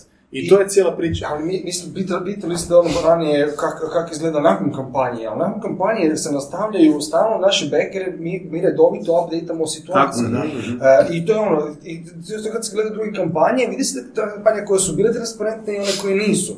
I sad govorimo, ako je neka kampanja nije, uh, nije bila transparentna u komunikaciji ili nije isporučila, ona bude trešena u komentarima od backera. I onda, onda će se to, ono što kaže, ako neko išao ponovo tako nešto pokrenuti, prepoznat će se. Da, da. Uglavnom, jedanput kada ne uspiješ, jedanput kada failaš, jedanput kada, uh, kada skemaš, kako kaže Albert, Da, ja bih rekao, nije čak problem failat, problem je skemat. A kad kažem skemat. mislim da netko napravi nešto da se apsolutno ne potrudi da ne komunicira s backerima. Mi smo kasnili sa tim telefonom više od šest mjeseci, svaki put e, kada smo mi neki datum produljili ili kada smo imali neki problem, mi smo pisali update. Ja sam napisao ukupno preko 50 Kickstarter update dosta sam update ljudi svaka tri dana i objašnjavao vrlo otvoreno, vrlo direktno, čak sam u nekoliko navrata snimio nekakav ovaj tamo vlog i objasnio da. ljudi, e, ovakva je situacija, ovdje tu su nas zeznuli, imali smo ovaj tu problem, kasni nam ove tu stvari, ali napravili smo to, to i to, da to napravimo. Zašto tako moraju biti, jer ti ljudi imaju tvoje novce u rukama. Tako. Tako je, da, Tako, mislim, tako, i to je, ja mislim da je to stvarno responsibility svakog Kickstarter kreatora i ti čak se obvezuješ u tim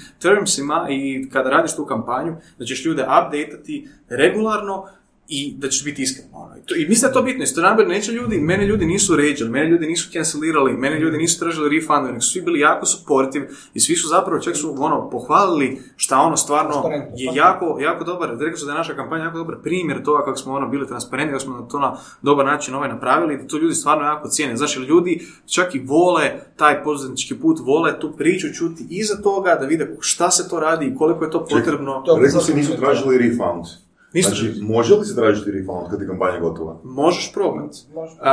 u Kickstarteru pravila kažu da ti ne trebaš ljudima dati refund ako možeš isporučiti. Ako kasniš, ne moraš im dati refund.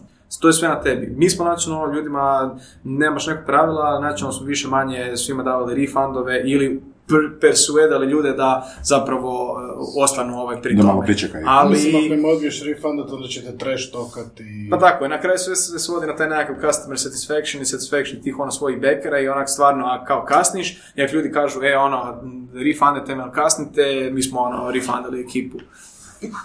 Ma, biti sam ti reći da je to e, dobro, dobro vođena dobro vođena kampanja, pogotovo na tom isto komunikacijskom dijelu e, i, i na tom da stvarno deliveraš e, proizvod, ti je opet u budućnosti vrhunska baza za građane ozbiljnog prodajnog Da. brenda. Tako, Mislim, u konačnici ono, ono, taj Kickstarter je zapravo vječan, nekakva, vječan. e, je, ajmo reći kao, e, ko, ko u video igrici, to je nekakav ono tutorial kako, how to become a real company, kužiš. Taj Kickstarter košta ime, kick start, upali me na guranje kao i Da. ti s time, nije da Kickstarter kad završi da je to gotova priča, ti tada krećeš, Boljar kreće, braća Boljar kreću prodavati tenisice, vi sa crnim mačkom ste bolji nego ikad, Circuitne se zaposluje 15 ljudi koji tada tek kreće ta priča, Kickstarter je pokretač. Da. Ne zapravo jedna zasebna cijena koja prestane. priče? Da, da, Nije kraj da. priče, kužiš, ono. I u većini slučajeva ti to, ono, ako dobro napraviš, te uzdigne i nauči jako puno toga. E, mene Kickstarter osobno jako puno toga naučio. Kako ono handlat to, kako proizvest, kako... Kako do klijente, kako kako handlati klijente, kako tu klijente, nekakvu poslovnu etiku napraviti, kako zapravo raditi taj krizni management, kada ti trebaš tamo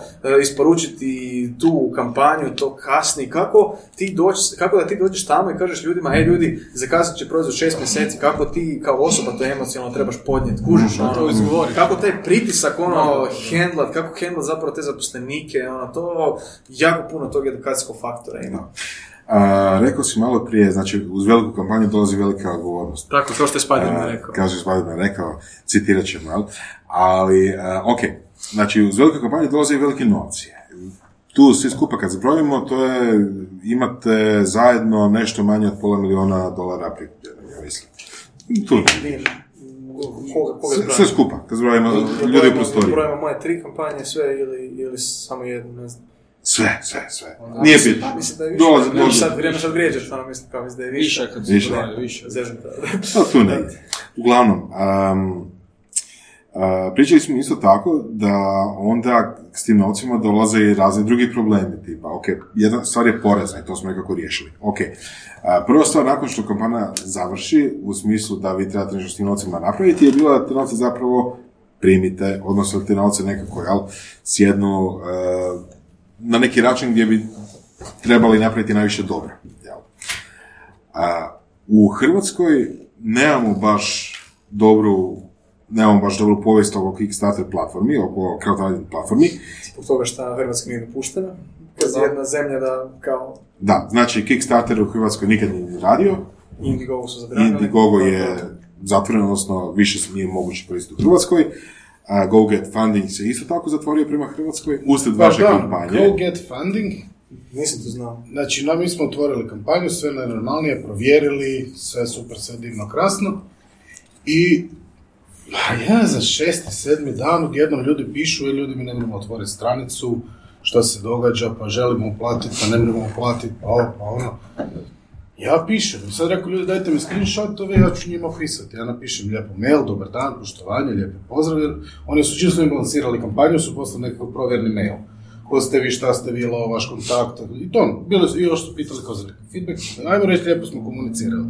Ja njima pošaljem, i dobijem samo yes.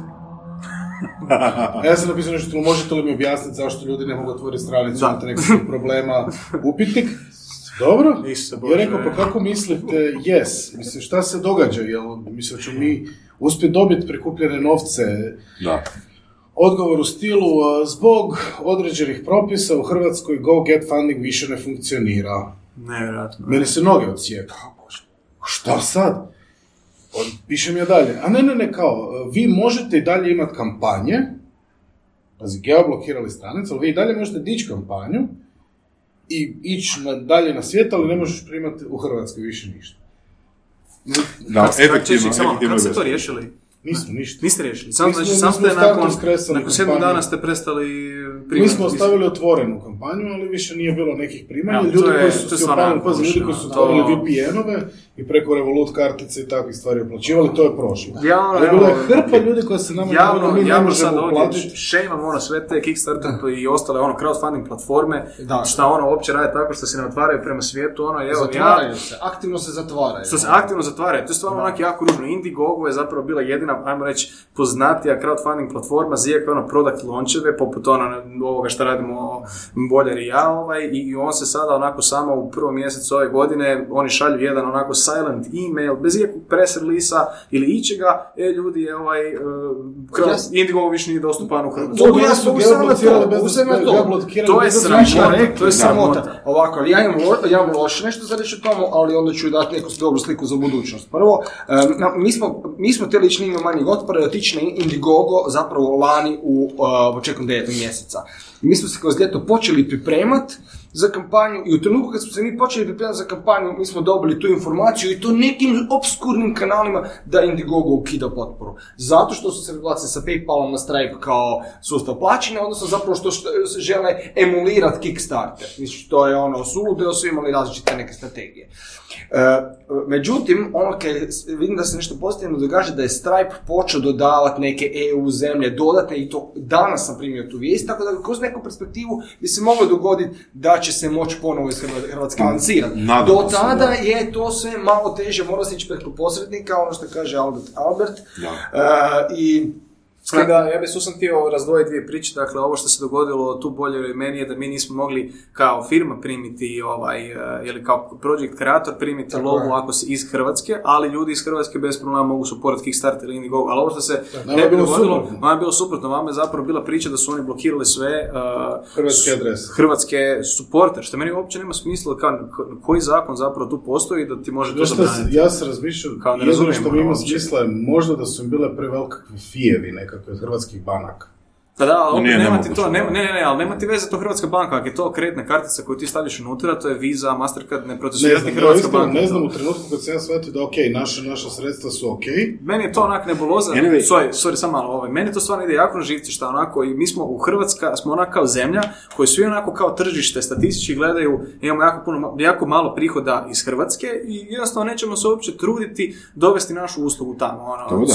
Spotify, svi ovi tu payment gateway, crowdfund- crowdfunding platforme, razni ono servisi, sve šta pogledaš, Netflix ono je taj koji je sav nekako krnje ovdje kod nas i to, to je sramota šta firme tako ono diskriminiraju to tržište i šta ja moram uzimati VPN da bi napravio nešto, da bi si uzeo Spotify, da bi Da, ono, da, jel, da, da. Da, to, stvarno, ovdje, ali još je puno moram problem. mislim. vlastitu kampanju koristeći VPN. to, je- ali- to je sramota, to je stvarno ono, ja Ma da, mi, ma zapravo mnogi stvarima tu nazademo. To sa Indiegogom je manji problem zapravo za, za firme, e, ozbiljnije projekte koji žele na Kickstarter, ali tu je cijeli jedan ogroman broj malih kampanja koje su od društvenog značaja ili charity koji su se vrtili preko Indiegoga, e, zapravo je izmaknut te, tepih ispod nogu. Jer kad govorimo o ukidanju Indiegoga u Hrvatskoj, tu govorimo o ukidanju Indiegoga u cijeloj bivšoj Jugoslaviji, regiji, uključujući Sloveniju.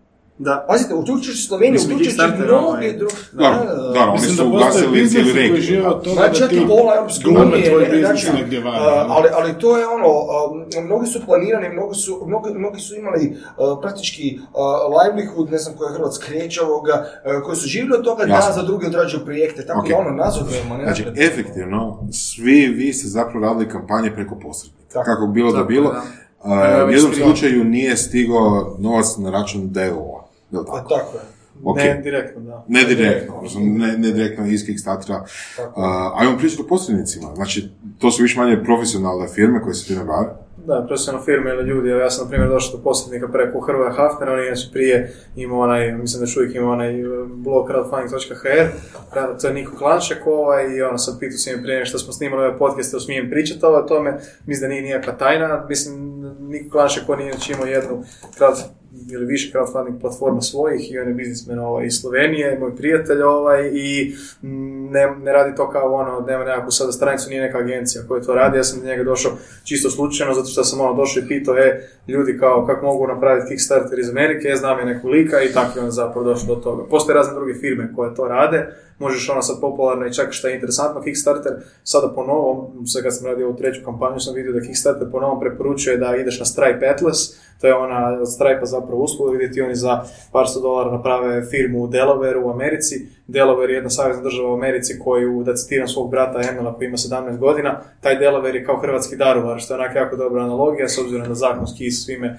tamo os- osnuješ tvrtku bez da kročiš ikad nogom i ima ovako u odnosu na neke druge savezne države jako puno liberalnije te ovaj zakone. I da, ono, ko, ko šta je Domagoj rekao, ono, postoje cijele firme zapravo u Atlas i drugih koje ono, profitiraju od toga da, da ubije taj gap uz, neki postotak. uz neki postotak, naravno. Ako, ako mogu ja isto, ja isto, ja sam isto išao preko Nike, a, došao sam do njega isto okolnim putem, čak ne direktno preko, preko Alberta, i to je ovako vrlo, vrlo jednostavna suradnja i, ajmo reći, vrlo jeftina suradnja u, u- s obzirom da moramo ići okolo.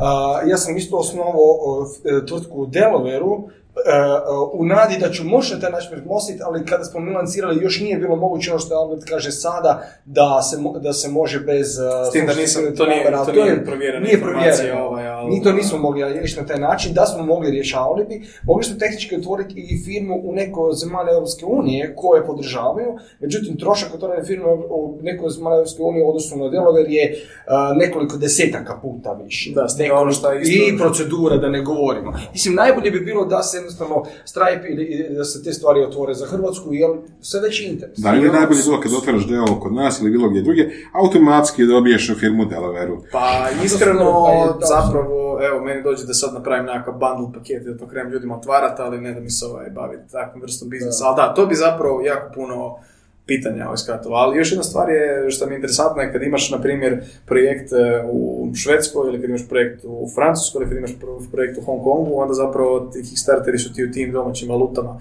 I to ti isto ono umanjuje zapravo tu nekakvu e, volju. Kao ti imaš ono, otvoriš projekt, sad imaš šved, švedskim krunama ili hongkonškim, dolarima, kužiš, sad imaš nekakvog Amerikanca koji ono sad vidi to i on se misli kao šta je to, ja mogu uopće ovdje platiti. Ja se sjećam... Koliko je to? Ne da mi se sad to? Da, ne da mi se ono, koliko je sad ono, piše HK dolar, ne znam, 400, šta je to sada, kao neka kruna, neka čudna valuta tamo. E, ja kad sam krenuo sa ovim Maker Buinom, mi smo imali web shop koji je bio samo u eurima i hrpa ono ekipe dođe i pita i, i za poto iz Amerike, jel ja mogu to uopće platiti, kužiš, mi iz Hrvatske nećemo postaviti takva pitanja, jer smo navikli da nigdje ne plaćaš u kunama Tako, tamo u tako. bilo kojem web shopu, a Amerikanci sve su dolari, oni ne znaju da druge valuta, valuta uopće postoji. Čuli su da postoje neki kanadski dolari, a ono uopće se nasuđuju provući karticu ako piše kanadski dolar. Šta je to? To Ne. nije dolar.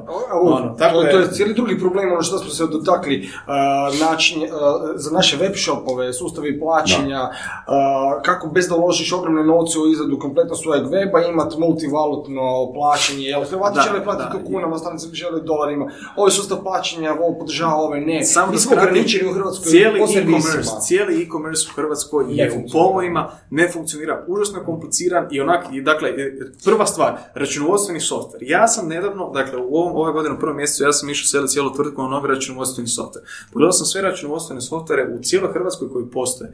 To što firme koriste, to je prava sramota. To, dakle, ne postoji nikakav ono QuickBooks ili nešto tako, postoje samo softveri koji su napravljeni dvi- 2000 i neke ili 1990 neke i oni se samo maintainaju, oni nemaju ništa što ima veze sa ikakvim modernim poslovanjem. Niti jedan softver računovodstveni koji košta manje od 70.000 kuna da ti implementira, dakle ovi neki softveri na koje se sam subscribaš i online su, koji nisu ono ogromni nekakve ono e, SAP rješenja za ogromne ono korporacije, nijedan softver nema jednu vrlo bitnu funkciju za Kickstarter, a to je bulk izdavanja računa. Dakle, simple bulk izdavanja računa. Prosti, moja kolegica dok ovo baš uh, govorimo, izdaje otprilike 550 račun za primljeni predujam, Da, i onda nakon toga i izdaješ- nakon, nakon toga će izdat, uh, uh, uh, tako je. Mi smo račune. morali isprogramirati svoj skript tu za izdavanje računa iz Kickstartera i povezati na računovodstveni software, ali to ne postoji. Ja pitam ljude, ljudi zašto to ne postoji, nitko nas nije tražio. I to je stvarno legit, kao većina firme koje koriste računovodstvene softvere su trafike, frizeraji, firme koje izdaju po par potrebu računa. izdavati 500 računa dnevno. A da, da ne pričamo da nema integracije sa- Amazon, WooCommerce, Shopify, nešto, nema, nigdje ne možeš ne vidjeti ono. I na kraju ti dođeš u to i skužiš da ti moraš sve isprogramirati sam. Sve moraš nešto napraviti sam i sve što radiš, radiš prvi ono. To je stvarno onako jedan jako, jako velik problem. Ono. I to se treba riješiti. I glavni razlog zašto ne postoji nekakav QuickBooks ili nešto tako u Hrvatskoj je zbog toga što smo mala zemlja, svako ko napravi taj software mora ga ono maintainati, prati hrvatsko zakonodavstvo i u konačnici toliko je mali pool ljudi da ti se ono ne isplati napraviti, a oni koji naprave fokusiraju se samo na average poduzetnika. A average poduzetnik ne radi Kickstarter. Da. S obzirom na toliko si vremena investirao da istražiš sve te stvari koje nisu svoj tvoj core business, mogu si misliti da ti je satnica 5 kuna. Pa to, to je naša, to je naša sudbina, mislim, još valjda neko... Dobro, ali poslije kada ono zaradimo nekako puno novca, sad kad mi sjedne ovaj Kickstarter, kad si kupim jahtu, onda će mi dati. tu bi sam htio jednu stvar naglasiti, zato što svaki put trebamo ono objašnjavati ljudima, baš što sam s domagojim pričao i što smo krenuli ovaj, snimat podcast, je da ljudi ne razumiju e, razliku između prihoda i dobiti. Dakle, fora je da ovaj novac koji sada ćemo dobiti mi, odnosno Circuitness iz ove kampanje, ovo što je Domagoj dobio, ovo što je Terrible Creations dobio na svoj račun, to todo kao pod broj jedan nismo dobili mi kao fizičke osobe, nego su dobile te nekakve tvrtke koje stoje iza toga. Pod broj dva, to nije da ono s nama sjedne na račun, pa sad mi s time radimo šta god hoćemo i bogati smo, nego I trebamo... to je već potrošeno. I to je već ono kind of potrošeno u smislu da ono trebaš napraviti te proizvode, trebaš e, to isporučiti i onda ako tu nigdje ne zezneš, onda zapravo jako dobro tu profitnu maržu izračunaš, onda ti nešto ostane. Ovaj. Recimo I- mi konkretno, ne, Ja mi sam želio ostvariti na toliko za dobit. upit, ono tipa joj pa dobili ste ne znam toliko i toliko desetaka tisuća kuna, pa daj mi kupi televizor.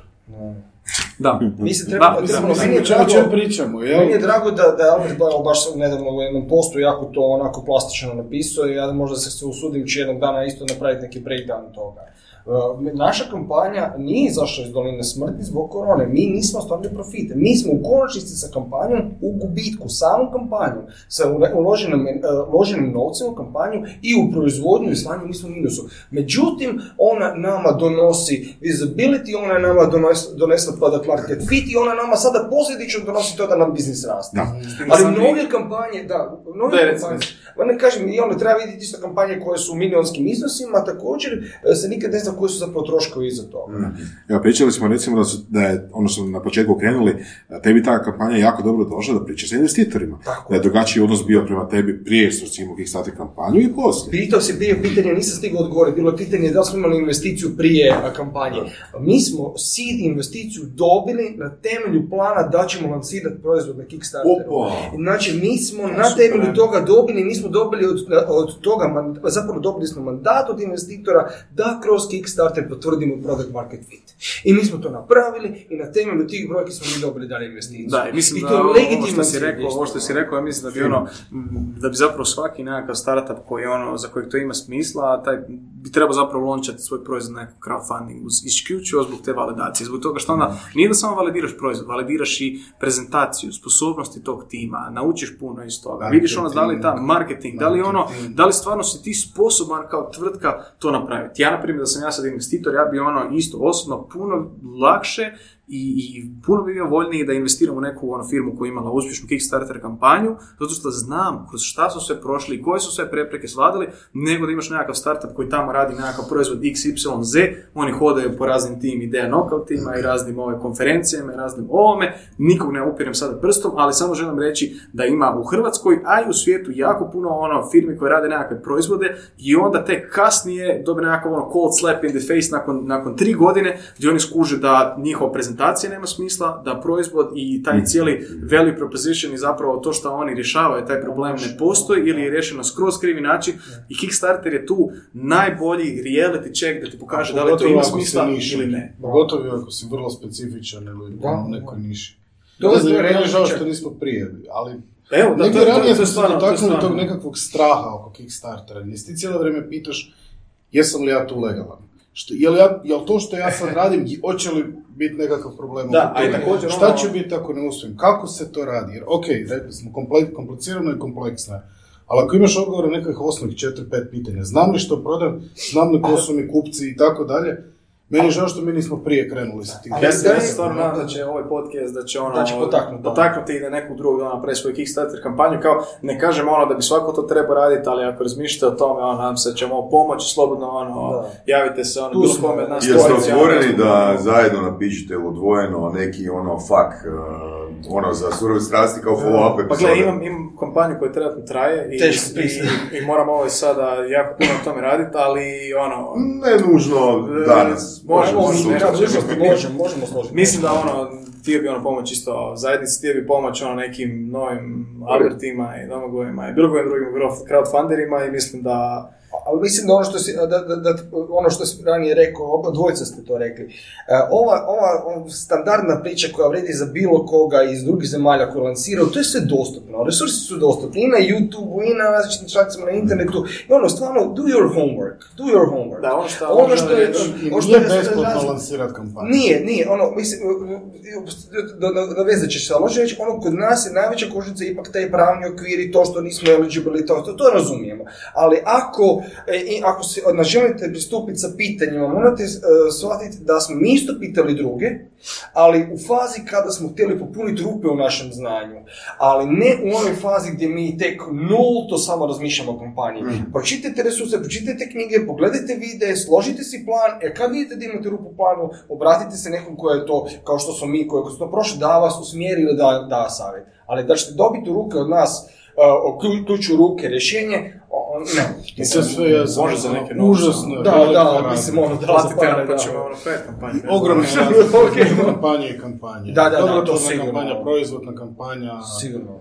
U Hrvatskoj ima jako uspješnih malih kampanja koje su bile u, za zelene projekte, za energetske projekte, za, za socijalne projekte i tu ekipa, iz, na primjer, ako mogu otvoreno reći, iz eh, zelene energetske zajednice, i tamo ima ljudi koji su nama dali puno savjeta, ali koji se ipak više odnose na manje komercijalne projekte. Mi smo hardcore komercijalni projekti, od toga ne bježimo. Da, i ono što bih htio reći samo da to što ono komercijalni projekti dobivaju više novaca, to onak je skroz legit i normalno, ali to ne znači da su oni više bitni. Ja mislim da ono treba biti crowdfunding ovaj, i za ono i za non-commercial stvari, da treba biti za birtije, da treba biti za nekakve ono druge stvari, za evente. Mislim da bi ono generalno crowdfunding trebalo poticati, jer sam kao model je jako ono fora i jako, jako je pozitivan za kreatore i za taj community. Ono, ko šta si, ono, i, i, i ko šta ste vi tamo iz, iz, iz Terrible Creations, ono, to sjetili kad si rekao, ono, da, kad je krenula kampanja, ono, to, ono, suze, trnci, znaš, ono, to ko šta... To je ono, validacija našeg posla, gdje su ljudi rekli ne damo da propadne. Tako je, i to je Što ono je bilo znatno puno vrijednije od svih tih novaca koji su došli kad vidiš, jer Da. svi znate kad radite sve posao, ne vidite je, kritiku da. na njega. Tako je. Da. Jer ono, samo misliš joj treba biti još bolje, joj ne valja, nema dosta ljudi, onda odjednom par to ti je- stotina ljudi kaže ne damo vas, ne idete niko. I to je vama Ok. je to bio zapravo super kao taj nekakav ono interni marketing, taj nekakav kohezija, ono to. Ja ono, na primjer, ljudi koji kod mene rade u Circuit su ono, moram reći da jako dobro ti to utječe na moral bilo koje grupe, bio ti tvrtka, bio ti Mm. non-profit, bio ti nešto ono, između tog dvoje ili nešto skroz četvrto, to Kad ti- ljudi vjeruju ono što kad ljudi, radiš, to ti da tako, snagu. tako ono, i to je stvarno ono, svi gledaju, znaš, ono, te brojke, svi gledaju kako se to lonče, svi gledaju kako dobivaš coverage ovdje i ondje i tamo, ono, i svi se nekako međusobno boostaju, to je ono, još jedan jako bitan efekt tog crowdfundinga i zato bi crowdfunding trebalo poticati, baš zbog toga sam ono jako tužan što se te ono platforme imaju tu misiju, ono poput Indiegogo imaju misiju da oni šire takvu energiju i onda se zatvore na području cijele ono Jugoslavije. To je stvarno ono šokantno da se to dogodilo. Evo ja imam nekoliko prijatelja u Indiegogo, znam i ljude iz Kickstartera, znam i ljude iz različitih ono tih crowdfunding platforma i ja sam im ono i otvoreno izrazio razočaranje. Mislim oni kažu kao ono, gle, ja ti tu ne mogu ništa, znaš, ono, to je došlo na, raz, na razini nekog menadžmenta, cijele tvrtke, ono i to, ali stvarno ono šokantno da se tako nešto dogodilo. Ono. To moram priznat da, ono, evo ja na primjer, dok ja nisam onaj post objavio na Facebooku o tome kak je Indiegogo, kako sam ono razočaran da se zatvorio, naši mediji, na primjer, ono, uopće nisu pisali o tome, da. onda pick up u Brezak Brkan tamo za autokraciju, onda su drugi pisali o tome i nešto, ono, hoćete reći kao ja to gledam i nije mi jasno kao kako nitko o ovome ne piše. Kao kako nikoga nije briga da je Indiegogo prestao postojati u Hrvatskoj. Ljudi samo, samo govori o tome No, što koliko nismo ljudi... rekli, što bi mogli još reći? Ono, koji je normalni nekakav način na koji zapravo funkcionira crowdfunding vani za ove projekte je prvo, da ide, prvo ideš na Kickstarter. Na Kickstarteru se fundaš. Praktički drugi dan prelaziš na kampanju na Indiegogo, jer je to drugi pul ljudi. I kad završiš Indiegogo, ideš na Indiegogo In Demand, koji je zapravo njihova e, kao produžena ruka, recimo, ajmo reći nešto što je više ko shop, gdje je isporuka na, na e, brža ili tak nešto. I znači, mi sada, zbog toga što nismo eligible za Indiegogo, mi fulamo sad to cijeli nastavak ciklusa, jel tako? Da, E, mislim, ne znam kako ti, ti isto riješio, Da, kako? mi, zapravo, kri- krivo sam malo za- dakle, In-Demand ti je zapravo kao nastavak na Kickstarter, a Indiegogo Marketplace ti je ono gdje ti staviš onda kao da je regularno taj proizvod Aha, dostupan, s tim da mi smo isprobali sve od navedenog, dakle i na, za mikrofon smo napravili taj Kickstarter i onda nakon toga produljiš kampanju na Indiegogo In-Demandu, tamo dobiješ još nešto ovaj novac, drugi pol ljudi i onda nakon toga staviš na taj Marketplace. I u međuvremenu taj Marketplace, marketplace jedno vrijeme postojao, bio onako ok, onda su ga zgasili iz nekog razloga i In-Demand smo planirali i ove godine napraviti, ali da, sad ne mogu In-Demand napraviti sam tako nativno i unijeti IBAN svoje tvrtke, nego moramo ovaj, m, sad ići preko posrednika i opet raditi tu neku egzibiciju, onak fully frustrirajuće, znaš. nije. Ne, ne, ne, ne izgleda kao napredak, ono istina. Znači, Delaware ili or bust. A da, eto, Skoro. šta ćeš, rođeni smo ovdje u Hrvatskoj, ovaj, volimo tu državu, ovaj, volimo tu biti, ali ono, cijelo vrijeme na tako imaš neke mini frustracije zbog kojih mi ono dođe da se Mini. preselim negdje. Mi- Mini, mini do mini. A gledaj, pa mislim mini kao, da, ne bi sad rekao da je ono ogromna frustracija, znaš, nitko me ne tuče i nešto tako, ali... eh, Evo za kraj, eh, od svakog od vas po jedna ili dvije pozitivne rečenice ili pozitivne misli. Pa ako bilo ko vjeruje u to što radi, mislim da treba probati crowdfund, jer ako ti uspije, to je jedan stvarno vjetar u leđa, onako pošteni i ono, ja hoću se još jednom zahvaliti svima koji su nama podržali i omogućili da nastavimo rad. Volimo vas sve. Nice. Dobro. Također, ono, baš je ono velika ono, satisfakcija osobna za tim kada to uspije i upravo, kažem, moram se isto zahvaliti našim bekerima, jer support od bekera nije bio samo o tomu da su kupili proizvod, nego stvarno ono aktivno širenje i, i pozitivna energija a, i moram se zahvaliti velikoj, ogromnoj podršci iz Hrvatske koja je bila ne samo kroz pleđeve, nego kroz medije i kroz sve, sve s kime smo razgovarali, svi se to nekako jako čude, ali nama je podrška iz Hrvatske na svim razinama bila ogromna. Da, ja isto ono, sam se nadovezati da ono zapravo crowdfunding je onak je jedna ono prekretnica, jako svijela točka ono, u mojem, mojoj karijeri, u mojem životu. Crowdfunding je zapravo stvorio ono, ovu tvrtku koju danas imamo, ovu tvrtku koja zapošljava ono, 15 ljudi, koja je sad napravila već treću kampanju, koja radi ono super proizvode i već smo ono 15.000 proizvoda ovaj, eh, napravili ono, i stvarno on preporučujem i svakome ko nešto ono razmišlja da proba taj crowdfunding, možda će za vas funkcionirati, možda neće, nije garancija, nemojte očekivati sad da je to nekakav ono magic nešto, ali ono, mislim da je stvarno jako pozitivno i veseli me što ima u Hrvatskoj još crowdfunding kampanja, veseli me što ono kad sam gledao 2017. kampanje je bilo malo, ali bez obzira na to što nas eto blokiraju, bez obzira na to što smo ovdje iz Hrvatske, još uvijek ima ono ljudi poput e, ostalih ovaj gosti tu koji su sa mnom u, u, u strastima koji uspijevaju ono napraviti kampanje, koji uspijevaju raditi vrhunske proizvode, koji se ne daju, koji su ono imali ogromne probleme, ono ti si imao probleme s tim koronavirusom, ono što onak, ja sam, hvala Bogu, nisam to imao na nijednoj svojoj kampanji, vama su ono blokirali tu, geoblokirali Hrvatsku, ono i bez obzira na takve stvari, mislim da ono, ako, ako netko želi uspjeti, stvarno može uspjeti, veseli me što ima takvih ljudi u Hrvatskoj, ono, u tako nekoj maloj zemlji, gdje ljudi vole centrat, gdje ljudi jako vole govoriti da se ništa ne može, ali mislim ono da o našim primjerima da zapravo pokazujemo da se ono nešto može napraviti i ono, sam bih htio naglasiti, dakle, vi ste svi u 2020. napravili kampanju, Da. tako? Ja sam napravio kampanju u 2020. Mi imamo tri hrvatska uspješna Kickstartera u je. 2020. godine, ja ne znam kad smo mi imali toliko ono tih Kickstartera, ne znam sad Tako ovaj statistiku, ali ono, svi pričaju o 2020. da je u banani, da se ništa ne može, ono kao, prestanite centrati o koronavirusu, prestanite ovaj, ono, misli da će sad to nešto ono proći za čas, neće, trajat će, ko što smo vidjeli još uvijek, ali to ne znači da svi trebamo prestati živjeti, da trebamo prestati ono, kreativno se izdržavati, raditi projekte i da se ništa ne može, ono, stvarno se, može se napraviti i mislim da ono, za, za neke ljude to stvarno ono bila i pozitivni ono change, e, to, to što je sve bilo. Moram, moram dodati za zadnju misao, never mind the haters. Uvijek će biti hejtera koji će vam reći nemoj zašto, evo, iz mog primjera već je prije nego što smo mi trebali izbaciti kampanju je bilo zakaj ti to radiš, pa svi su u problemu, šta ćeš sad ti biti poseban, pa sam rekao to što su svi u problemu moram i ja. Da, to je. Znači, ono, treba razmišljati optimistično i pozitivno, eto. Tako da, ono, ne idete se raditi dalje, ono, nemojte Da, slušati hitere i... Hrabro, hrabro. Dečki, fakat hvala na gostovanju. Mislim da sad svakome ko vam postavi pitanje možete poslati link na ovaj podcast. I to, je do- to je dosta dobra ideja, zapravo, to je dosta dobra ideja, bravo, da, to je Da. super je. Puno hvala ljudi, bilo je fakat odlično, E, bilo je dobro, informacija, atmosfera dobra, cool. Slušali ste podcast Surove strasti. Ako vam se sviđa, lajkajte. Ako se slažete s gostom, komentirajte. Ili ako se ne slažete, Ako imate pitanja za ovog ili druge goste, pišite nam u komentarima. šarite nas prijateljima sa sličnim interesima i čujemo se u sljedećoj epizodi.